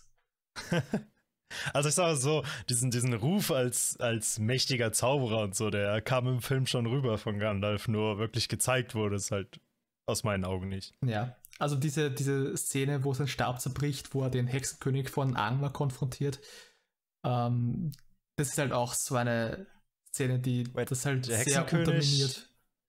Das war der, das war der, dieser Nazgul King da, ne? Genau. Ja. Krasse. Ah, okay. Genau, kurz vor dem Ritt der Rohirrim. By, by, the way, eine der coolsten Szenen überhaupt. Da kann mir niemand was erzählen. Ich, ich muss gerade ehrlich gesagt gestehen, ich erinnere mich gar nicht daran, dass Gandalfs Stab zerbrochen ist. Weißt du nicht? Doch, das war schon. Habe ich da gerade weggeguckt? Also, ich, da klingelt halt bei mir gar nichts. Karl erinnert da mit, mit, mit äh, einem der Hobbits. Mit Pippin. Glaube ich. Ja. ja. Irgendwie unterm Arm den, den, den Turm hoch oder so. Ich weiß gar nicht mehr, worum es da. Wo, was, was das Ziel irgendwie von diesem. Ach doch, es ist, doch, doch, weil hier der, der andere seinen, seinen Sohn für tot erklärt und verbrennen will. Genau. Und dann so, so, wollen die da irgendwie hinlaufen, dann taucht dieser Nazgul-König auf und äh, konfrontiert die da irgendwie und dann ähm, dann, grei dann greift er an von, oder so. Rot, äh, Rohan. Also, entweder stehe ich gerade voll auf dem Schlauch oder die Szene ist nicht in der Kinofassung. Die muss in der Kinofassung sein. Weil, wenn also mein. Nicht, so, nicht so lang, aber sie, sie, sie muss drin sein, zumindest ansatzweise. ich kann mich nämlich auch nicht daran erinnern, dass der Hexenkönig auf dem Weg zum äh, zu Denethor überhaupt äh, Gandalf begegnet ist. Also der erste richtige Auftritt vom Hexenkönig, also außer die ganzen Nazgul, die da halt rumfliegen und, und Sachen kaputt machen, der mir gerade im Kopf ist, ist eben gegen die hier, gegen die Tochter von Theoden. Nichte. Nichte. Nichte, meine ich ja. Ja, nein, also da Die Irgendwie, gibt's ich glaube, wahrscheinlich stehe ich gerade auf dem. Schlauch. Ja, die, die muss ga- äh, garantiert in der Kinofassung sein. Weil sonst Ich werde es auf jeden Fall gleich nochmal. Nee, fuck, ich kann es nicht nachgucken. Ist ja jetzt ausgelaufen. Ups. Na, keine Ahnung. Das ste äh, wahrscheinlich stehe ich auf dem Schlauch. Oder hab gerade weggeguckt oder so, aber eigentlich habe ich da noch hingeguckt. Na, ist ja auch egal. Ja, auf jeden Fall geht der, der Stab kaputt und dann ist er nur Schwert, Mann. Gandalf. Der dann die Adler beschwört. Das war aber später. Ja, das ist schwer. Aber ich finde die Schlachten in Herr der Ringe halt alle ganz cool. ja. Bis auf. Ich weiß nicht, ich glaube, ich bin da so John Wick verwöhnt oder so, dass ich halt Action-Szenen mittlerweile total kacke finde, wenn da so viel Cuts drin sind. Weil, weil es total schwierig ist, dem zu folgen, was eigentlich gerade passiert. Ich fand's eigentlich, meistens konnte man ziemlich gut folgen. Ich, ich fand's. Ich, ich war gar nicht mehr wo. Es ist, es ist gar nicht, glaube ich, in der Schlacht, sondern es ist in diesem Gefecht. Ich, ich, es ist keine richtige Schlacht, es ist mehr so, da wo die in diesem, äh, in diesen Moria-Minen sind. Und Mhm. äh, bei diesem Grab von diesem einen Zwerg, der irgendwie mit Gimli verwandt sind oder so stehen und wo sie da dann angegriffen werden. Da war es teilweise echt unübersichtlich, weil so viel gecuttet worden ist. Ich mag das nicht, wenn, Äh, mit, ja, wenn mit gut, jedem, ja, wenn mit jedem ja. Schwertschlag eine andere Perspektive eingenommen wird. Das ist. Also ja, ich verstehe warum. Das simuliert also eine gewisse Hektik des Gefechts und dann hast du ein paar Shaky Cams drin und so. Aber es ist manchmal ein bisschen schwierig, dem Ganzen dann zu folgen. Da, da doch, hast, hast schon recht. Ich fand auch bei der Szene generell, dass Frodo da so alleine mit diesem Troll war in dem Raum, wo, wo die. Ich, ich konnte es nicht so ganz verfolgen, wo dann die anderen waren. Ja, vor allem in einer Doch, Szene schaut es aus, als würde eigentlich direkt hinter Frodo nur wer stehe in einem Shot. Und die ist einfach nur so beobachten. Was ich mich aber bei den. Also die größte Frage, die ich mir bei allen Schlachten gestellt habe, war bei der um Helmsklamm. Weil keine Ahnung, Grima Schlangenzunge fängt dann ja auch bei Sarum an, ah, Helmsklamm hat eine Schwäche. Und dann ist es halt dieser komische Abfluss da. Ich dachte, der wäre jetzt irgendwie an der Seite versteckt und die gehen davon aus, dass niemand den kennt oder so. der ist einfach Aber der ist ja mittig. mitten in der Mauer und der wird einfach nicht geschützt, Junge. Mitten in der Mauer ist ein so scheiß Gitter. Du hast es da beschützt oder was? Irgendwie, keine Ahnung. Das, hätt- also, wäre ich in, in Helmsklamm gewesen, hätte ich mir sowas von gedacht, dass die da ankommen. Das hat für mich ja keinen Sinn gemacht. Ja, das stimmt. Das, dieser Abfluss hätte das sein sollen, was dann diese Seitentür vor dem Tor war, wo Aragorn und Gimli dann rauskommen. Ja, Aber, aber die Tür an der Seite, die kennt keine Sau. Die Frage, die ich mir eher gestellt habe, ist, wie viele Orks können eigentlich sterben? Also irgendwann muss doch Mordor leer sein. Ja, die werden ja gezüchtet. Ja, schon, aber also du, so, so viel wie da am laufenden Band sterben kannst du doch gar nicht nachzüchten. Außerdem kam ja die, die für Helmsklamm, die kam ja aus Isengard. Stimmt, die kamen aus Isengard. Ja, ich meine, in den, in den Filmen äh, waren es halt hauptsächlich Orks, in den Büchern waren, so war die Verteilung ein bisschen mehr aufgemischt zwischen Orks und anderen Wesen aus Mordor und irgendwelchen Menschen aus dem Süden und Osten, so. Ja, diese Menschen, die sind da mal in Mordor spaziert äh, oder marschiert, als da äh, Frodo am Schwarzen Tor war, aber irgendwie gekämpft. Ja, stimmt, da wo sie, sich dann unter dem, unter dem Umhang verstecken, gell, wo Ja, Sam ja, den genau. Berg runterfällt. Ja. Unter dem Tarnumhang. Ja, das ich war auch ich, ich geil. hab gewusst, dass du das sagst. Nein. Ja. Nein. Ja, äh, nein. Das ist kein Tarnumhang, er hat einfach die Farbe von einem Stor. Bei der Szene habe ich mir ein bisschen, ich ein bisschen Bullshit gecallt, als ob man das nicht Voll, mitkriegt. voll. Das, wie die da runterrutschen, ah, lag hier Umhang. Ja, okay, da muss jetzt wieder ein, wie, wie, äh, wie sagt man, ein Bein für das Buch brechen. Ähm, da, da, Ich dachte, Lanze. ja, genau, Lanze, das war's. ähm, Bein bitte nicht. Ähm, in den Büchern wird es dann wirklich so beschrieben, dass es ein Umhang ist, der wirklich aussieht wie ein Stein. Und ja, ja das ist halt schwer zu Also kein. Tarnumhang. Ähm, es ist effektiv ein Tarnumhang. Der Tarnumhang kommt schon in der King Artus Sage vor. Können wir jetzt nicht mit Ding. Also man hat ja gesehen, dass der aussieht wie ein Stein, nur halt erst nachdem diese Menschen wieder weg waren. Und davor habe ich mir gedacht, so, Alter, bist du blöd oder was? Der ist direkt vor dir. Ja. Aber ich hatte auch schon vorher das Gefühl, dass manche da nicht so intelligent sind. Auch, auch was, was Theoden dann angeht. Weil, so wie ich das gesehen habe, also Saruman hat ihn ja manipuliert. Und nachdem Gri äh, Grima Schlangenzunge dann weg war, hat sich sein Aussehen ja so drastisch verändert, Ja, der war dass ich vorher mir denke, so, das so, muss so doch vorher mal wem aufgefallen sein, dass das auf einmal ein alter Sack ist mit trüben Augen. Aber keine Ahnung. Der, Ja, hat einfach, der hat einfach Schimmel angesetzt. ja ist halt echt so. Wer weiß, wie lange der schon in dem Zustand war. Ja, es ist halt. Ich glaube, man kann keinen festen Zeitpunkt dazu sagen, weil Sauron ja nie gestorben ist und man ja nicht erfährt, wann Saruman eben äh, auf Saurons Seite gegangen ist. Die, die Sache ist halt, so gut ich die Filme auch finde, ähm, sie machen, insbesondere der, der, der erste, macht einen nicht so tollen Job darin, ähm, den zeitlichen Fortschritt der Geschichte dem Zuseher ähm, näher zu bringen. Also zwischen, zwischen dem Abschied von Bilbo und dem Aufbruch von Frodo nach Bre sind mehrere Jahre vergangen. What? In der Ja, am Geschichte. Ende hat er sogar 13 Monate. Ja, ja, er, sa- er, er, er sagt Nein. zum Schluss, die Reise, die Reise hat 13 Monate die, gedauert. die Reise dauerte 13 Monate, ja. Von Aber seinem Aufbruch bis, seiner, bis zu seiner Rückkehr. Aber davor hatte Frodo den Ring mehrere Jahre. Und in dieser Zeit ähm, haben die Orks auch begonnen, sich zu vermehren. In dieser Zeit hat Gandalf seine Nachforschungen angestellt. In dieser Zeit hat äh, Sauron ähm, Gollum fangen können. In dieser Zeit hat, äh, und das wird im Film gar nicht gesagt, hat äh, Gandalf auch äh, Aragorn ausfindig machen können und ihm gesagt, hey, fahr nach Bre und schau auf Frodo. Weil es war kein Zufall, dass er dort war. Also du willst mir jetzt sagen, dass Frodo den Ring mehrere Jahre hatte, bevor er nach Bre aufgegangen ist? Ja, weil ich meine, der, der, Das kam überhaupt nicht rüber. Null. ja, Null. ja, äh, sag ich ja. Ich meine, der, der, der Grund, warum er nach Bre gehen muss, war ja auch nur der, dass äh, Mordor halt Gollum fangen konnte und Gollum durch Folter ihnen verraten hat, dass der Ring sich im, im, im Auenland befindet. Beutlin! Genau, und, und das war ja der, der Auslöser dafür, dass er halt verschwinden musste. Also bis, bis dahin, ich meine, Bilbo hatte den, den Ring ja auch 60 Jahre plus oder so. Ja. Und da, da war es ja auch allen, äh, allen wurscht, weil halt niemand wusste, dass der Ring dort ist, außer Gollum und Bilbo selbst. Ich hatte es aber auch Aber ja. später so zeitlich hatte ich ein paar komische Gefühle, weil es war ja dann ähm, beim, bei Minas Tirith, wo dann eben, äh, ich weiß nicht, wo die da, also Faramir und so haben ja vorher diese Stellung, ist ja wohl nicht so weit von Minas Tirith entfernt, wo die da gekämpft haben. Ja. Und danach ist irgendwie Faramir, ich glaube, Gandalf ist er begegnet oder so. Und, und, und, und hier Pippin. Und er hat ihn ja dann gesagt, dass er eben noch diesen Hobbit gesehen hat. Ja. Und, und zu dem Zeitpunkt gab es halt schon Szenen, wo Frodo in Minas Morgul war. Und ich dachte so, okay, ja, der hat den vor einem Monat oder so gesehen oder vor ein paar Wochen. Und dann sagt er den von wegen, yo, vor zwei Tagen habe ich den gesehen.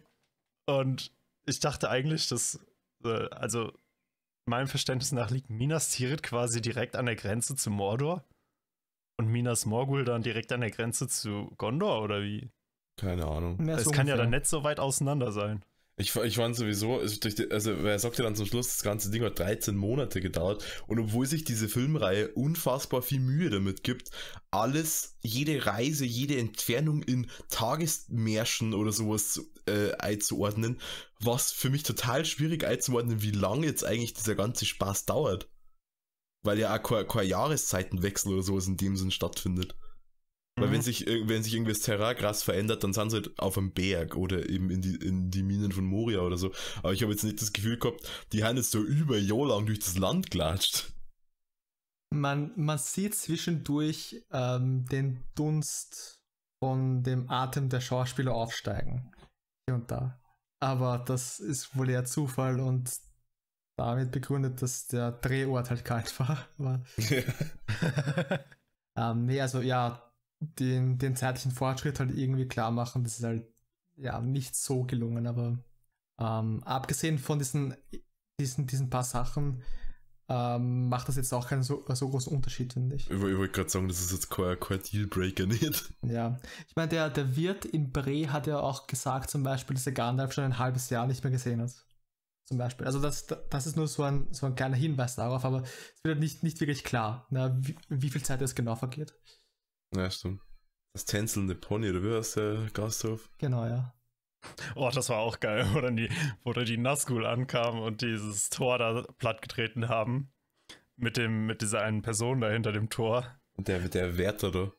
Ja, genau. Das Tor ist einfach quasi direkt auf den Boden gefallen, weil da schon gar keiner mehr drunter war. Da hätte das hätte normalerweise noch ein bisschen höher liegen müssen. Das ist mir irgendwie komisch aufgefallen. Ja, aber sieht, sieht man den nicht sogar irgendwie dann so daneben irgendwo um, um eine Ecke kauern oder so, oder war das wer anders? Ich habe zumindest niemanden gesehen. Ich meine, es gibt ja ganz viel so Panik, äh, also Panikshots. Also halt äh, irgendwelche Menschen, die sich halt fürchten und zusammenkauern. Und es macht ja total Sinn, wenn die ganzen Männer in den Krieg geschickt werden, dass du halt da hauptsächlich irgendwelche Frauen siehst. Aber es ist bei jeder Schlacht, ist immer eine Frau mit einem Kind auf dem Arm, das weint. Bei jeder Schlacht. das fand ich aber gerade bei, bei der Schlacht um Helmsklamm, das fand ich richtig gut dargestellt, wie dann wirklich jeder, einfach jeder, Kinder, alle haben eine Waffe gekriegt. Ja. Und das war irgendwie so richtig heftig halt auch dargestellt. Ja, das stimmt. Das ist so, jo, wir haben keine andere Wahl, wir müssen jetzt jeden in den Kampf schicken. Das stimmt, aber bis dahin war es immer, ja, wir müssen einmal nur mal unterstreichen, wie ernst, wie ernst die Situation ist. Hier, Lady, nehmen Sie das Kind. Ja, also wegen dieses, dieses, ich fand die, die Schlacht um Helmsklamm war für mich auch so ein bisschen das Highlight von der ganzen Ich fand Reihe. die alle cool. Äh, ja, die waren alle cool, aber die von Helmsklamm hat mir am besten gefallen. Es ist eigentlich eine legitime Taktik, dass wenn da eine Eingangstür eingedroschen wird, dass einfach Menschen in Scharen hinter dieser Tür stehen und dagegen drucken. Ist es, war das eine legitime Taktik im Mittelalter? Dass du einfach halt schaust, vielleicht kommen die dir ja einfach dagegen drucken und dann geht's nicht auf. Ich denke schon. Weißt du, dass sie halt so, so, so, so Balken und sowas zugebracht haben, die das irgendwie stützen. Das habe ich mir gedacht, ja, okay, aber das, weil, ich meine, du kannst ja nicht davon ausgehen, wer immer wieder auf diese Tier eintrischt, dann muss da irgendwann ein Loch oder sowas reinkommen. Das muss ja klar sein. Und ja, was ich habe mir das bei so Ramböcken. ja wer. Bei, bei Ramböcken, jetzt mal abgesehen von dem Riesenteil in Minas Tirith, der fantastisch. Habe ich mir halt war. immer so gedacht, die da, die hauen halt kräftig gegen das Tor, bis irgendwie dieser Balken, der das hinter versperrt oder irgendein genau. Verschluss kaputt geht und das Tor dann quasi sich ganz normal öffnet. Und wenn dann halt jemand dagegen drückt, wird es schwerer. So, ja, ja, schon, aber du nimmst ja, also, also, aber wenn du halt wer dagegen drückt, wenn du da ganz vorne stehst, dann musst du ja davon ausgehen, dass du irgendwann einen Rambock ins Gesicht kriegst, oder? Ja, aber ist dann halt so. Besser, als dass es schneller aufgeht, oder? Ja, I guess. Das ist Was war das halt eigentlich? Die Pflicht der Soldaten. Was war das eigentlich für Volk? Äh, also, weil das waren ja auch keine Orks, die auf diesen äh, Olifanten dahergeritten sind. Wo waren die her? Das habe ich irgendwie, glaube ich, verpasst. Ja, das, das, das waren, glaube ich, auch so Menschen aus dem Osten oder Süden oder so. Ja, weil, weil also ich, da, es gibt ja dann nur diese Piraten oder so, die dann hier äh, genau. Aragorn mit seiner Geistarmee kaputt hauen, aber das waren ja wieder andere, oder? Also die, die haben ja nicht zusammengekehrt. Da fragst du mich Sachen. Wait, wer? Achso, achso. Das weiß ich jetzt gar nicht. Generell, also, also was Bevölkerung von Mordor angeht, da habe ich mich sowieso gefragt, wie leben die in Mordor? Wo sind da die Städte? Da leben da nur Orks oder was? Weil du hast ja am Ende wenn die eben zum Schicksalsberg kommen, siehst du ja diesen riesen Shot, wo alle überall Fackeln brennen. Ja. Was halt alles diese Orklager sind. Und ich, hab, ich war da echt mal neugierig, ob es da irgendwie große Städte gibt, um vielleicht Saurums Turm rum oder ich wie da eben diese Menschen, die mal gezeigt wurden, da leben. Ich denke, dass, dass die meisten Orks einfach obdachlos sind und die Menschen werden, keine Ahnung, in Gegessen. den, Türmen leben. Ich weiß nicht, also so dieses gesamte Land Mordor an sich habe ich nicht so ganz verstanden. Es, es, es, es ist weniger ein Land als ein Konzept. Es ist halt eher so eine Festung des, des Gegners, die nur zum Krieg da ist. Es ist, es ist, Gefühl, so, lebt. es ist so die Hölle, wenn, wenn man sich vorstellt, wie die Hölle irgendwie aussehen sollte. Ja, wahrscheinlich. Ja. Aber ich hätte gern was dazu erfahren. Aber wenn es das halt ist, dann ist es das halt. Ja.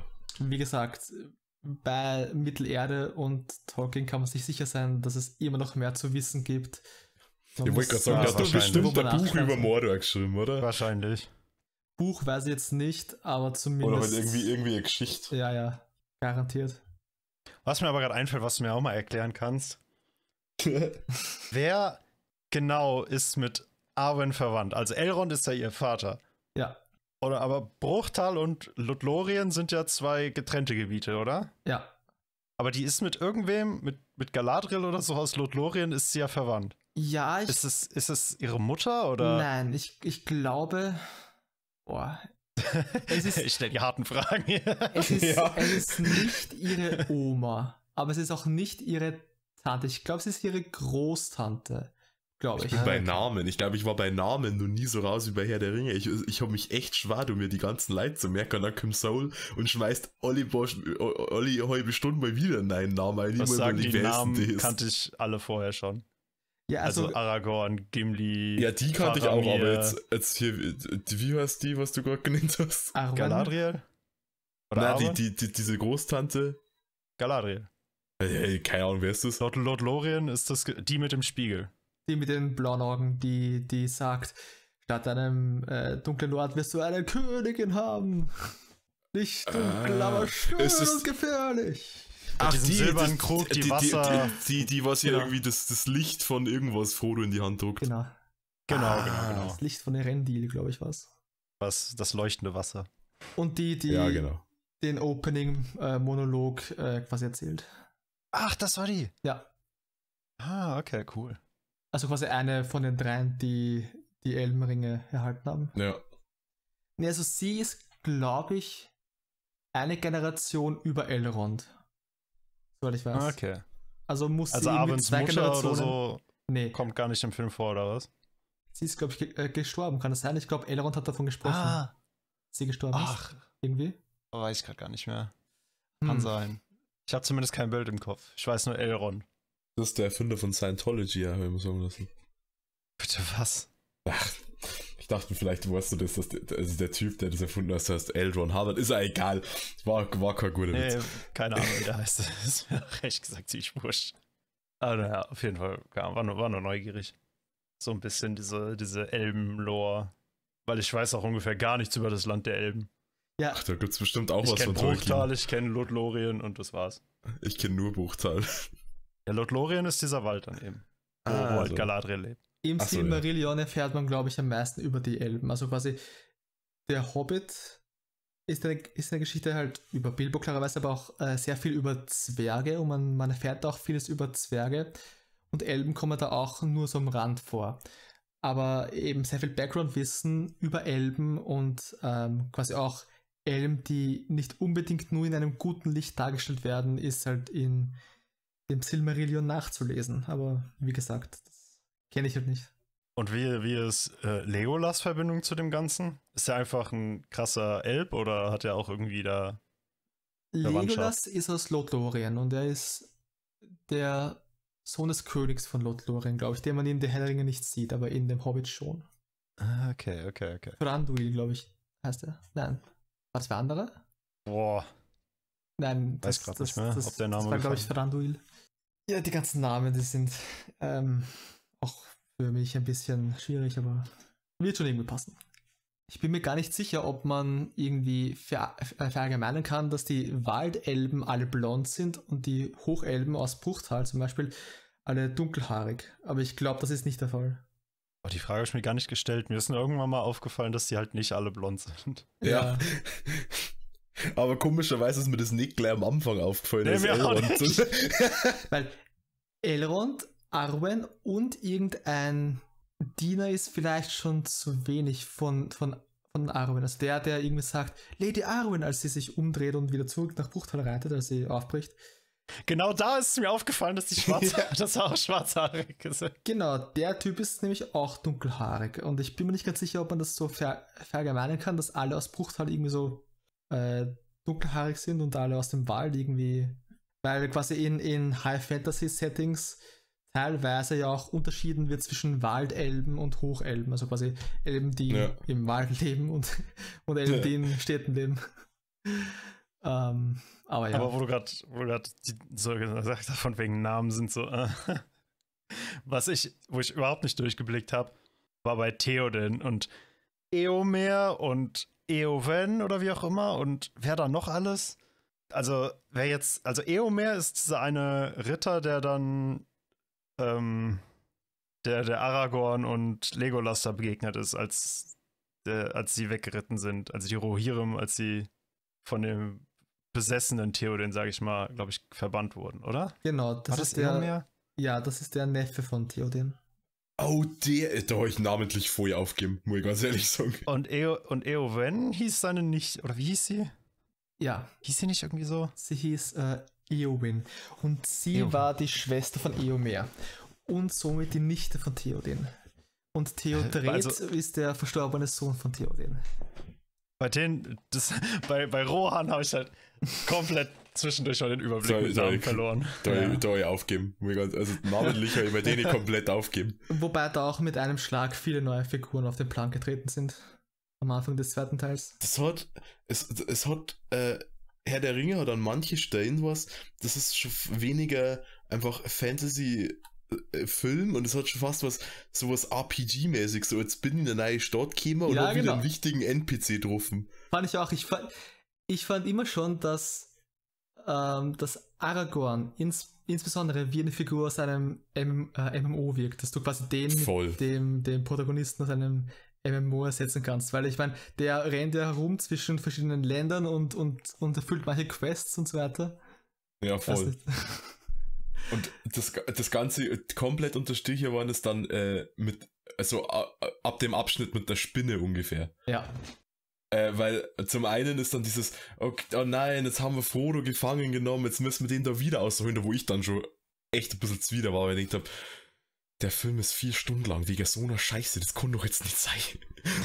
und, und zum anderen, dieser, dieser Kampf, den, den, den, den Sam mit der Spinne hat, der ist von dieser ganzen Kamera, ich, ich fasse es nicht, dass ich selbst da wieder auf die Kamera komme, äh, von dieser Inszenierung her hat der sowas von, du bist, du hast gerade einen Bosskampf getriggert. Mhm.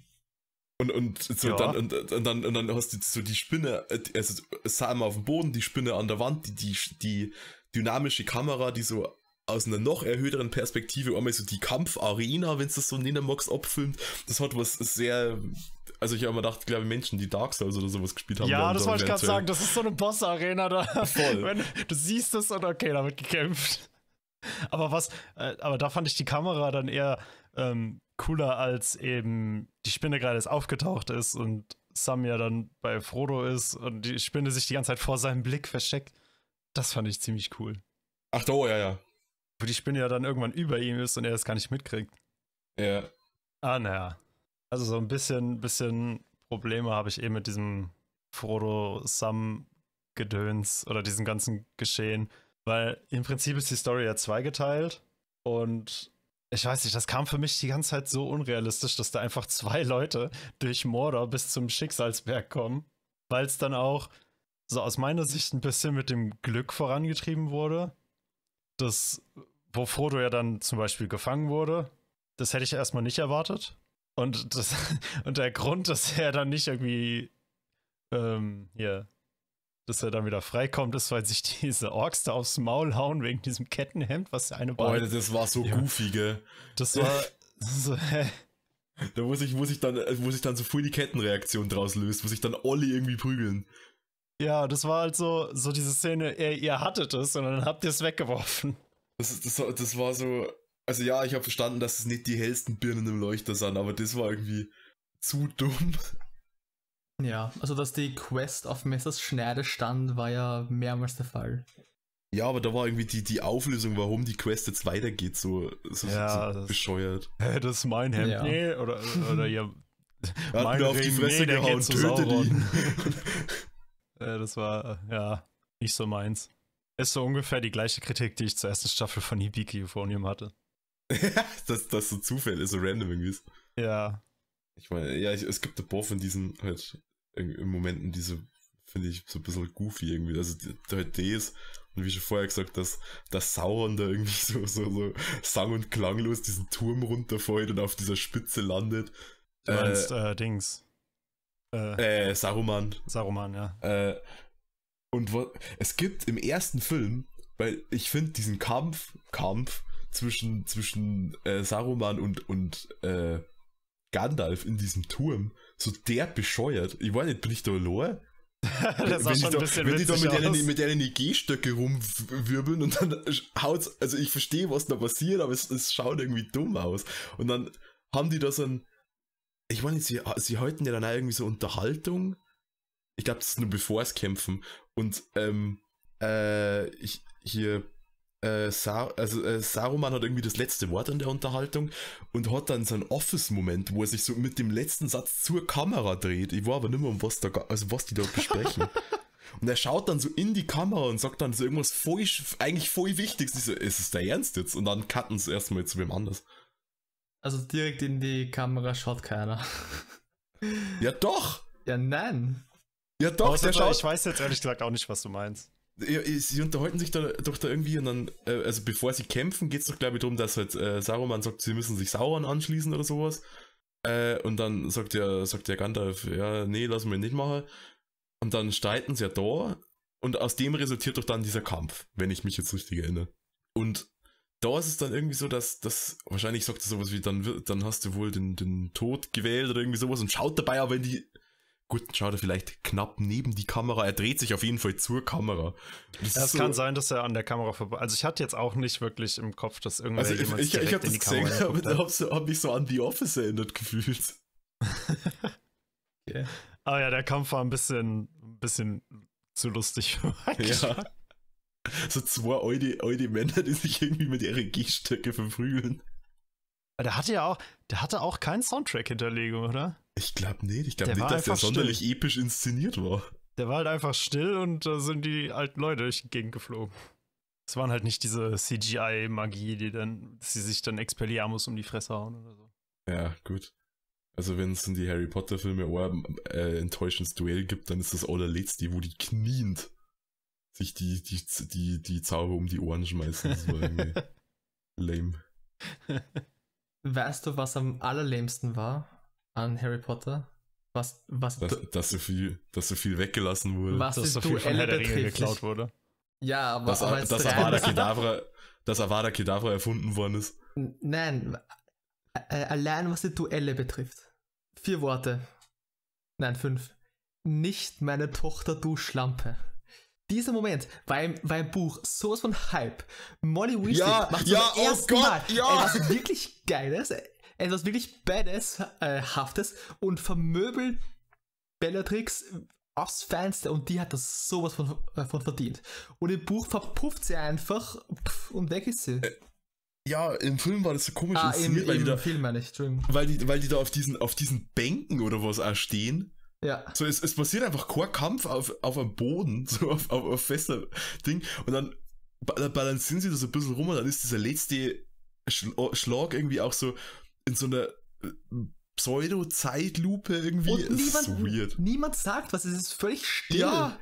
Weil ich, weil ich weiß auch, dass im, dass im Buch gesagt wird, dass äh, Molly Weasley halt schreiend durch die Gegend springt und ihr Flüche um die, um die Ohren schlägt und, und Be äh, Bella, äh, Bellatrix irgendwie so wegläuft, panisch.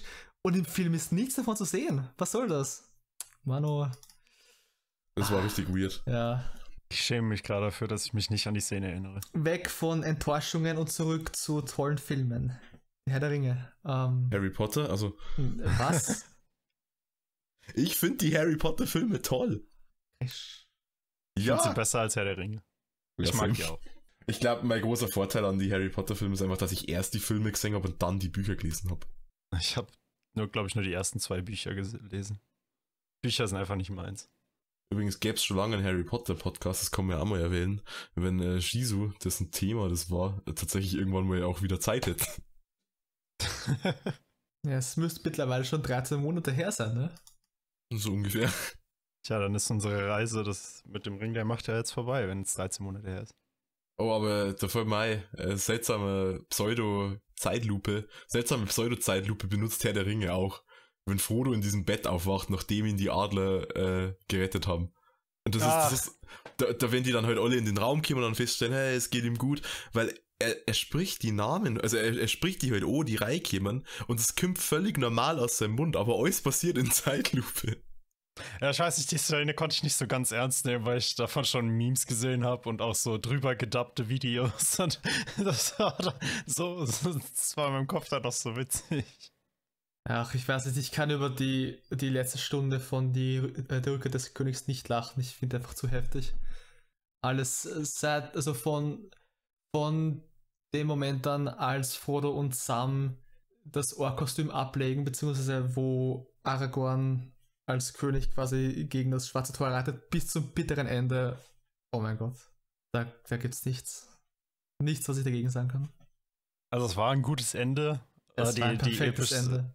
Es war, also ich finde es extrem cool, dass sich trotz der langen Laufzeit von den beiden Filmen zuvor und von den fast vier, nein, von den fast drei Stunden, die vor dem Ende kamen, in die Rückkehr des Königs, sich trotzdem nochmal extra, wie, wie lange waren es, 20 Minuten, 30 Minuten Zeit, äh, Zeit genommen wurde, um das Ende so, so überzeugend zu machen, wie es nur sein kann. Ich finde es extrem cool, dass die Geschichte nicht nur damit endet, ja, Frodo wacht, wacht auf und alles ist gut, Friede, Freude, Eierkuchen. Und es geht auch 20 äh, äh, äh, Minuten weiter und es zeigt, dass Frodo ähm, doch nicht irgendwie unbeschadet aus, ich nenne es jetzt mal den Krieg, den, den Ringkrieg äh, zurückgekehrt ist, dass das Auenland nicht für ihn quasi äh, gerettet werden konnte und quasi die ganze Aftermath. Finde ich extrem cool, dass das auch noch in die Filme übergenommen werden konnte. Also ich glaube, ich hatte beim dritten Teil dieser, dieser ganze Go äh, Gollum-Part und wie dann eben, wie sie zum Schicksalsberg oder halt nach Mordor gekommen sind, ein bisschen gestört, dass das Ende nicht mehr, dass ich nicht mehr vielleicht so ganz in der Stimmung für das Ende war. Allerdings die Szene, wo Aragorn, äh, Aragorn eben zum König gekrönt wurde und diese vier Hobbits dann da stehen äh, und ihn sagt so, meine Freunde, ihr verneigt euch vor niemandem. Oh Gott. Und sich komplett Minas Tirith da niederkniet. Die Szene war verdammt episch. Oh ja. Die war, die war richtig stark. Ich glaube, es ist auch meine Lieblingsszene in allen Filmen. Wahrscheinlich auch meine. Das, also diese, die, diese Szene, die bekommt mich jedes Mal. Die war, ja, die war richtig stark. Aber ja, ich gebe dir recht, es war am Ende, es wurde dann das Ende danach noch schön abgerundet, dass Frodo auch weggeht, auch wenn man halt zumindest nach meinem Wissen im Film nie erfährt, wohin er geht. so, das habe ich ja vorhin schon gesagt, dieses, wer ist das Land der oh? Ja. Nee. Oh ja, jetzt, jetzt, jetzt fällt es mir ein. Ähm, ganz am Ende, als sie, als Frodo aufwacht und er den ganz alten, verschrumpelten Bilbo in, in Bruchtal wieder sieht, sagt er zu ihm, dass die Elben ihm eine besondere äh, Ehre zuteil werden lassen, nämlich das letzte Schiff, das in die grauen Antfurten fährt oder, oder irgendwie sowas. Oder in die unsch äh, unsterblichen Lande. Ich weiß nicht genau, wie der Wortlaut ja, war. Ja, stimmt. Ja, ja, aber ja. ja. zumindest da erfährt man es. Ich weiß nicht, ob es an einer anderen Stelle erfährt, ah, aber. Irgendwie sowas war das. Ich hatte gerade nur im Kopf, dass irgendwie das letzte Schiff, was. Äh, was was yeah. Erde verlässt oder so. Ja, genau, genau. Genau, so. Nicht halt, was das Ziel war. Aber ich kann mich auch irren. Habe ich auf jeden Fall nicht mitgekriegt. also, wenn ich es verpasst habe, tut es mir leid. Keine Ahnung, ich war, ich war fast ein bisschen sauer, dass es dann nicht einfach so ein Happy End ist, dass die jetzt im Elbenland, äh, Elbenland, im, im, im Hobbit, Auenland, Auenland ist das Wort, dass die einfach da jetzt alle glücklich und zufrieden wohnen. Das war, weil ich mir gedacht habe, ich habe jetzt elf Stunden von diesem, von dieser Reise gesehen, wo dieser Typ einfach vollkommen kaputt gegangen ist. Gut, es ist für ihn, so gesehen ist es ja ein Happy End, dass er da äh, dann auch mitfahren darf. Aber Sam ist dann traurig und das finde ich nicht gut. Ja, aber Sam kriegt ja dann, hat er dann seine Frau und ja, seine immerhin. Kinder. Und er sieht ihn ja später wieder. In hohem Alter. Ja, gut, aber das habe ja ich nicht. Gut, das erfährt ja. man ja nicht. Ja. ja, in Filmen erfährt man es nicht. Aber es war, es war schon doch ein rundes Ende. Ja. Ja, insgesamt. Aber halt auch wieder lang, oder? Also, ja. der, der Ring fällt in den, fällt in den, in den, äh, in die Lava Natürlich fällt er nicht einfach so in die Lava, sondern er bleibt erstmal auf so einem kleinen komischen Dingling. Weil natürlich ist es Herr der Ringe, wir müssen da irgendwie nur mal ein paar Minuten rausschlagen. Aber dann, wo der, wo der Ring quasi kaputt geht, war auf der, war auf der Uhr, gut, dann ich die Credits, glaube ich, dann war nur dreiviertel Stunde oder so. Okay, dreiviertel Stunde Epilog macht eigentlich eine Menge Sinn, wenn ich drüber nachdenke, wie lang der Prolog war. Aber ich glaube nicht, dass man irgendwas da, davon streichen kann von dem Ende. Glaube nee, ich nicht. Also wie, wie ihr vorher gesagt habt, diese äh, ihr verneigt euch vor niemandem, ja. war halt war halt stark. Dann gut, das einzige ist halt, wo der da in dem Bett liegt, was ich vorher gesagt habe. Überhaupt, ich also ich bin ja jemand, der äh, Herr der Ringe, ich habe es nicht gemieden, aber ich habe einfach nie großartig was davon mitgekriegt, nachdem die halt damals gelaufen sind, außer halt von Menschen, die die halt sehr gern mochten.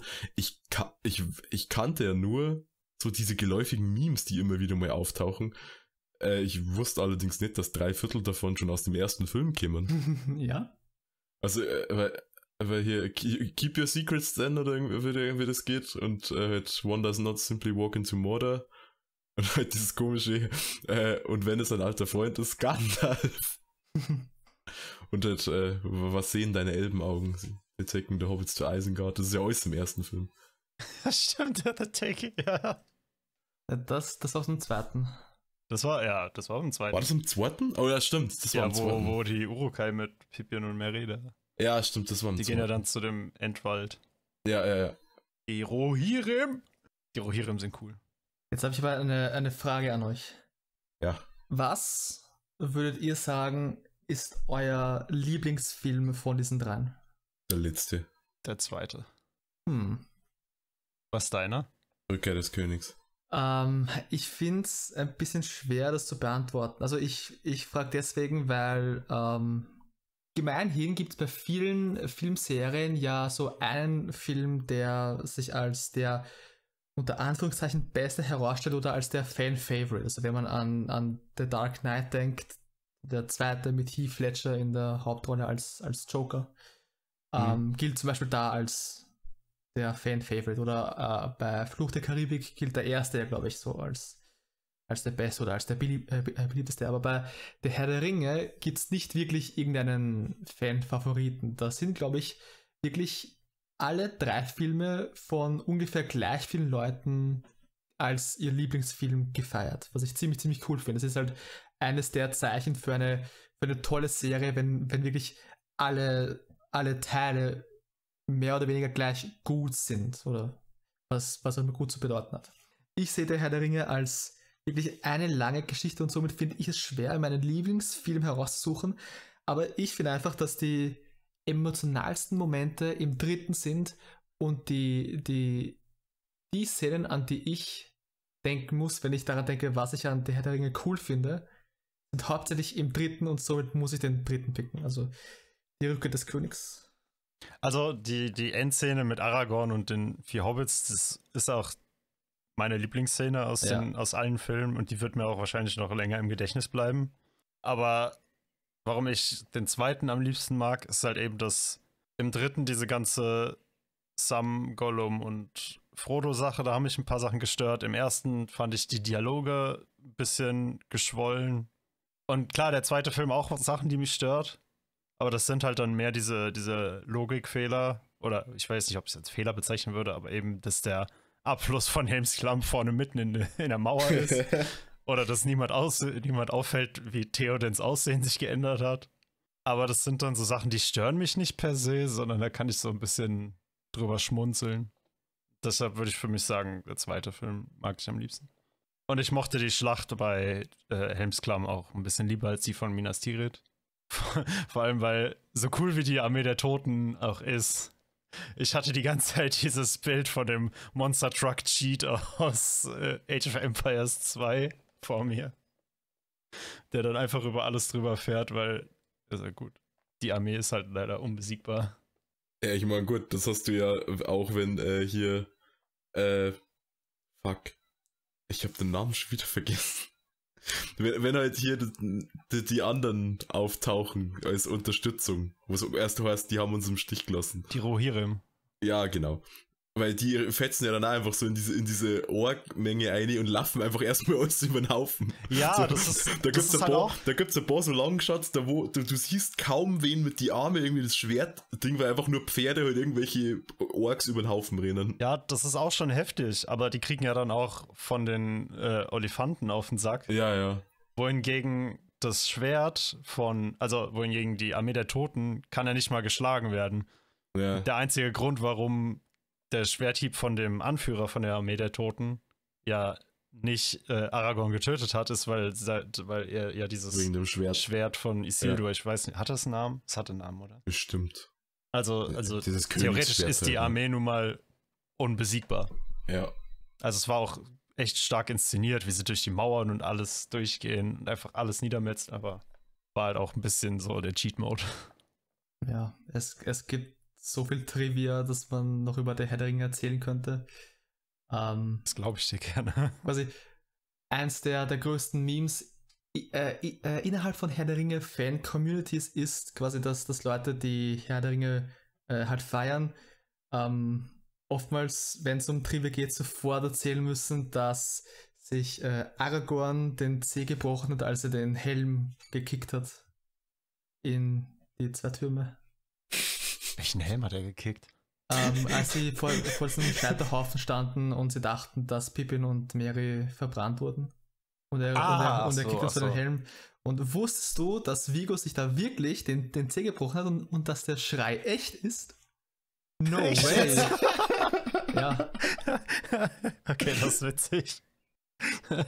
das war auch gute Trivia. Das ist lustig, weil ich habe äh, gestern noch äh, weil ich, äh, mit, meinem, mit meinem Kumpel, der da großer, großer Fan ist, noch so ein bisschen drüber gewitzelt, dass es ja zu, dass es ja zu jedem Stein in Mittelerde irgendwie einen Background gibt. Und dann haben wir, dann ist, glaube ich, auch irgendwie um sowas gegangen, so, hast du gewusst, dass der, der C von Gandalf eigentlich lila ist, weil er irgendwann mal Bocher war. Das ist lustig, dass es tatsächlich sowas in Wirklichkeit da gibt. ja, ich hätte gern gewusst, was der Lieblingsteil von Stevie und von Max war, aber die waren heute leider nicht hier. Ich sag der dritte, weil es hat zwei ganze Filme an Lang Langeweile gedauert, bis irgendwas passiert ist. So. Sag ich das, ich sag, ich sag, ich sag, ich sag das wäre Steve, ich sag, nein, ich sag, das wäre Stevies äh, Fazit gewesen. Achso, das 100 wär's die. Ich dachte gerade, das wäre dein Fazit. Das ist, äh, ja, nee, nicht ganz so harsch. Äh, für, für das haben die ersten, na, der zweite Film vielleicht weniger, aber der erste, äh, das, es gibt schon Momente, die ich da auch irgendwie cool fand. Aber ich hab, ich, also ich muss schon, wenn ich ehrlich bin, muss ich schon, also gerade nach dem zweiten habe ich gedacht, das ist der Wahnsinn, wie viel Zeit mit Gehen und Reden verbraucht wird. Aber dennoch finde ich, dass nichts davon überflüssig war, außer ein paar Szenen aus der Extended, ne? Aber ich kann mir nicht vorstellen, dass die Filme kürzer sein könnten. Also ich habe äh, ich hab, ich hab mich schon gefragt, also ich, ich kann, ich kann jetzt aus dem Stand natürlich nicht sagen, was ich irgendwie alles schneiden wird, aber es, ich glaube, dass du manche Sachen schon weglassen können hättest und die Geschichte an sich hätte noch gut funktioniert. Schon, aber ich, ich, ich denke mir, dass jede Figur eine eigene Geschichte in Herr der Ringe hat, so wie in anderen äh, Geschichten auch, aber dass im Unterschied zu manchen anderen ähm, diese Geschichten der Nebenfiguren halt konsequent erzählt sind und in, in, in anderen Geschichten würden die vielleicht gekürzt werden Ja, das stimmt. ähm, und hier halt nicht unbedingt. Also Wobei ich jetzt hier zum Beispiel, also, also hat, hat Legolas irgendwie eine große Geschichte, die aufgerollt wird, weil wenn ja, dann habe ich die, glaube ich, nicht so ganz mitgekriegt. der und, und Gimli nicht, aber ich meine es, Ja, eben, genau. ich meine es An die, zwei- an die zwei beispielsweise muss ich jetzt denken. Ähm, Faramir zum Beispiel wäre in anderen Geschichten als Neben, äh, Nebenfigur wahrscheinlich nicht so sehr beleuchtet geworden oder oder ähm, E- äh, Eowyn zum Beispiel, keine Ahnung. Ich hätte halt eigentlich gedacht, so im Vorhinein, dass Legolas voll die krasse Hintergrundgeschichte hat, weil es, glaube ich, so der bekannteste Charakter aus den Filmen. Wirklich? taking the hobbits to Isengard. Ja, ich So, aus meinem Eindruck ist, ist Legolas Ich dachte der Gandalf. Ja, Ga Gandalf okay, Frodo. ja, Gandalf auch. Aber keine Ahnung. Ich mag Aragorn am liebsten. Äh, Beziehungsweise Aragorn. Gimli ist halt ein witziger Typ, aber so vom Charakter an sich fand ich Aragorn cooler. Gimli habe ich halt für seine Sprüche extrem gefeiert. Ja, Das waren- ich das irgendwie, immer also diese, diese, diese Dynamik, die er halt mit Legolas auf Schlachtfelder hat, ist halt Ja, ganz, ja. ganz amüsant so. Das war, das war richtig cool. Der erzählt nur als einer. Vor allem, weil sie ja als äh, Feinde beginnen, die gegenüber ja sehr rassistisch eingestellt sind, ne? Ja, Und dann über den, über die zehn Stunden halt zu Freunden werden. Auch so. aber was mir ähm, bei aller Liebe zum Detail und der, der, also dem, dem, was ja durchaus stimmt, dass da Figuren einfach sehr gut durch die Zeit, die die, die Filme haben, äh, einfach beleuchtet werden. Ich bin, glaube ich, ganz froh, dass Harry Potter das nicht macht. Also ich, es, so, so, so, so wie es mir bei ein paar Figuren in Harry Potter tut, dass ihre Arcs irgendwie gekürzt oder gestrichen worden sind. Ich, ich finde einfach einen Zwei-Stunden-Film dann doch ein bisschen angenehmer, wie ich. Ich war nicht. Also, ich, sagen wir es mal so, ich glaube, dass mir Herr der Ringe als Serie vielleicht besser taugt hätte als als Filme. Weil Vier-Stunden-Filme sind einfach arg lang. Ich fand's ging sogar. Ich glaube ich glaub sogar, dass es mir, dass ich es angenehmer fand, die Filme so zu gucken hier am PC, als mich vier Stunden oder drei Stunden ins Kino zu hocken. Boah, das hätte mich fertig gemacht, weil irgendwann mich, ich, ich, also ich, ich bin mir sicher, es hätte sowas wie Pinkelpausen geben. Jetzt, ja. Aber, äh, also ich bin da jemand, ich komme mich generell total schlecht stillhäuten so. Und ich habe dann irgendwann, also ich stehe dann irgendwann auf und, mich, und gehe einfach mal so vor meinem Fernseher rum oder so. Also Respekt an die Leute mit viel Sitzfleisch im Kino. Also die, Nicht so meins. die Stellen, in denen die Filme wegen, äh, wegen der Datenmenge von Blu-Rays halt unterbrochen werden mussten. Chris, du weißt, Ja. äh, was ich meine. Ja, ja, ja. Ähm, die waren, glaube ich, auch Pausen im, im Kino. ah, okay. Und auch, Ja, das wird Sinn machen. und auch der Hobbit hat Pausen mittendrin. Weil er einfach so lang ist. ja. Weiß nicht, habt ihr noch viel? Nee, Nix. spontan nicht. Ich Also könnte noch einen theoretisch. Statisten erwähnen, der ganz lustig war, aber Also ni- nix von Wert. Doch, also, was heißt nix von, was heißt von Wert? Es ist wieder so, so eine kleine Scheißsache, die mir nur aufgefallen ist.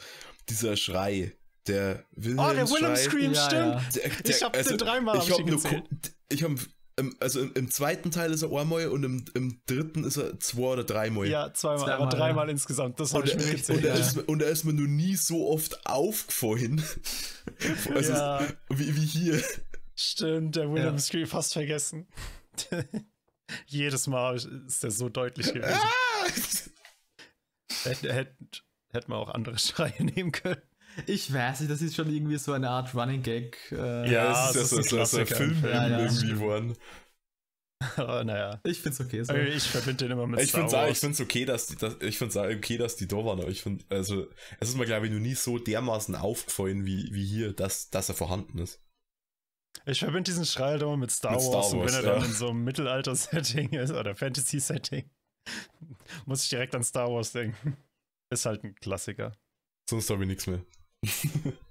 Ja, ich meine, theoretisch gäbe es noch Material, um ein ganzes Zeitalter zu füllen, aber so. Ich werde nicht über den Hobbit sprechen. Ich werde mir den Hobbit nicht antun. Keine Sorge, das, äh, ja, verlange ich auch nicht. Über die Hobbit-Filme kann man sprechen, muss man aber nicht. Ich denke, dabei sollten wir es belassen. Ähm, wie dem auch sei, äh, wo wart ihr, als die Westfold fiel? Ich war hier und habe mir diesen Podcast angehört. Und das fand ich super. Und falls ihr andere Podcasts euch auch anhören wollt, die auch super sind, dann schaut doch auf unseren Kanal vorbei. Ähm, der Link ist hier drunter, weil ich meine, das ist auf Du musst auf deinen Namen klicken. Genau, klickt auf den, den Namen und guckt euch die Podcasts an, hört sich an und wenn es euch gefallen hat, dann lasst ein Abo da. Wie dem auch sei, äh, ich bedanke mich fürs Zuhören und äh, ich wünsche euch noch eine gute Nacht oder so. Oder, eine, oder einen guten Morgen, wie auch immer. Mist. Macht das gut. Tschüss. Tschüss.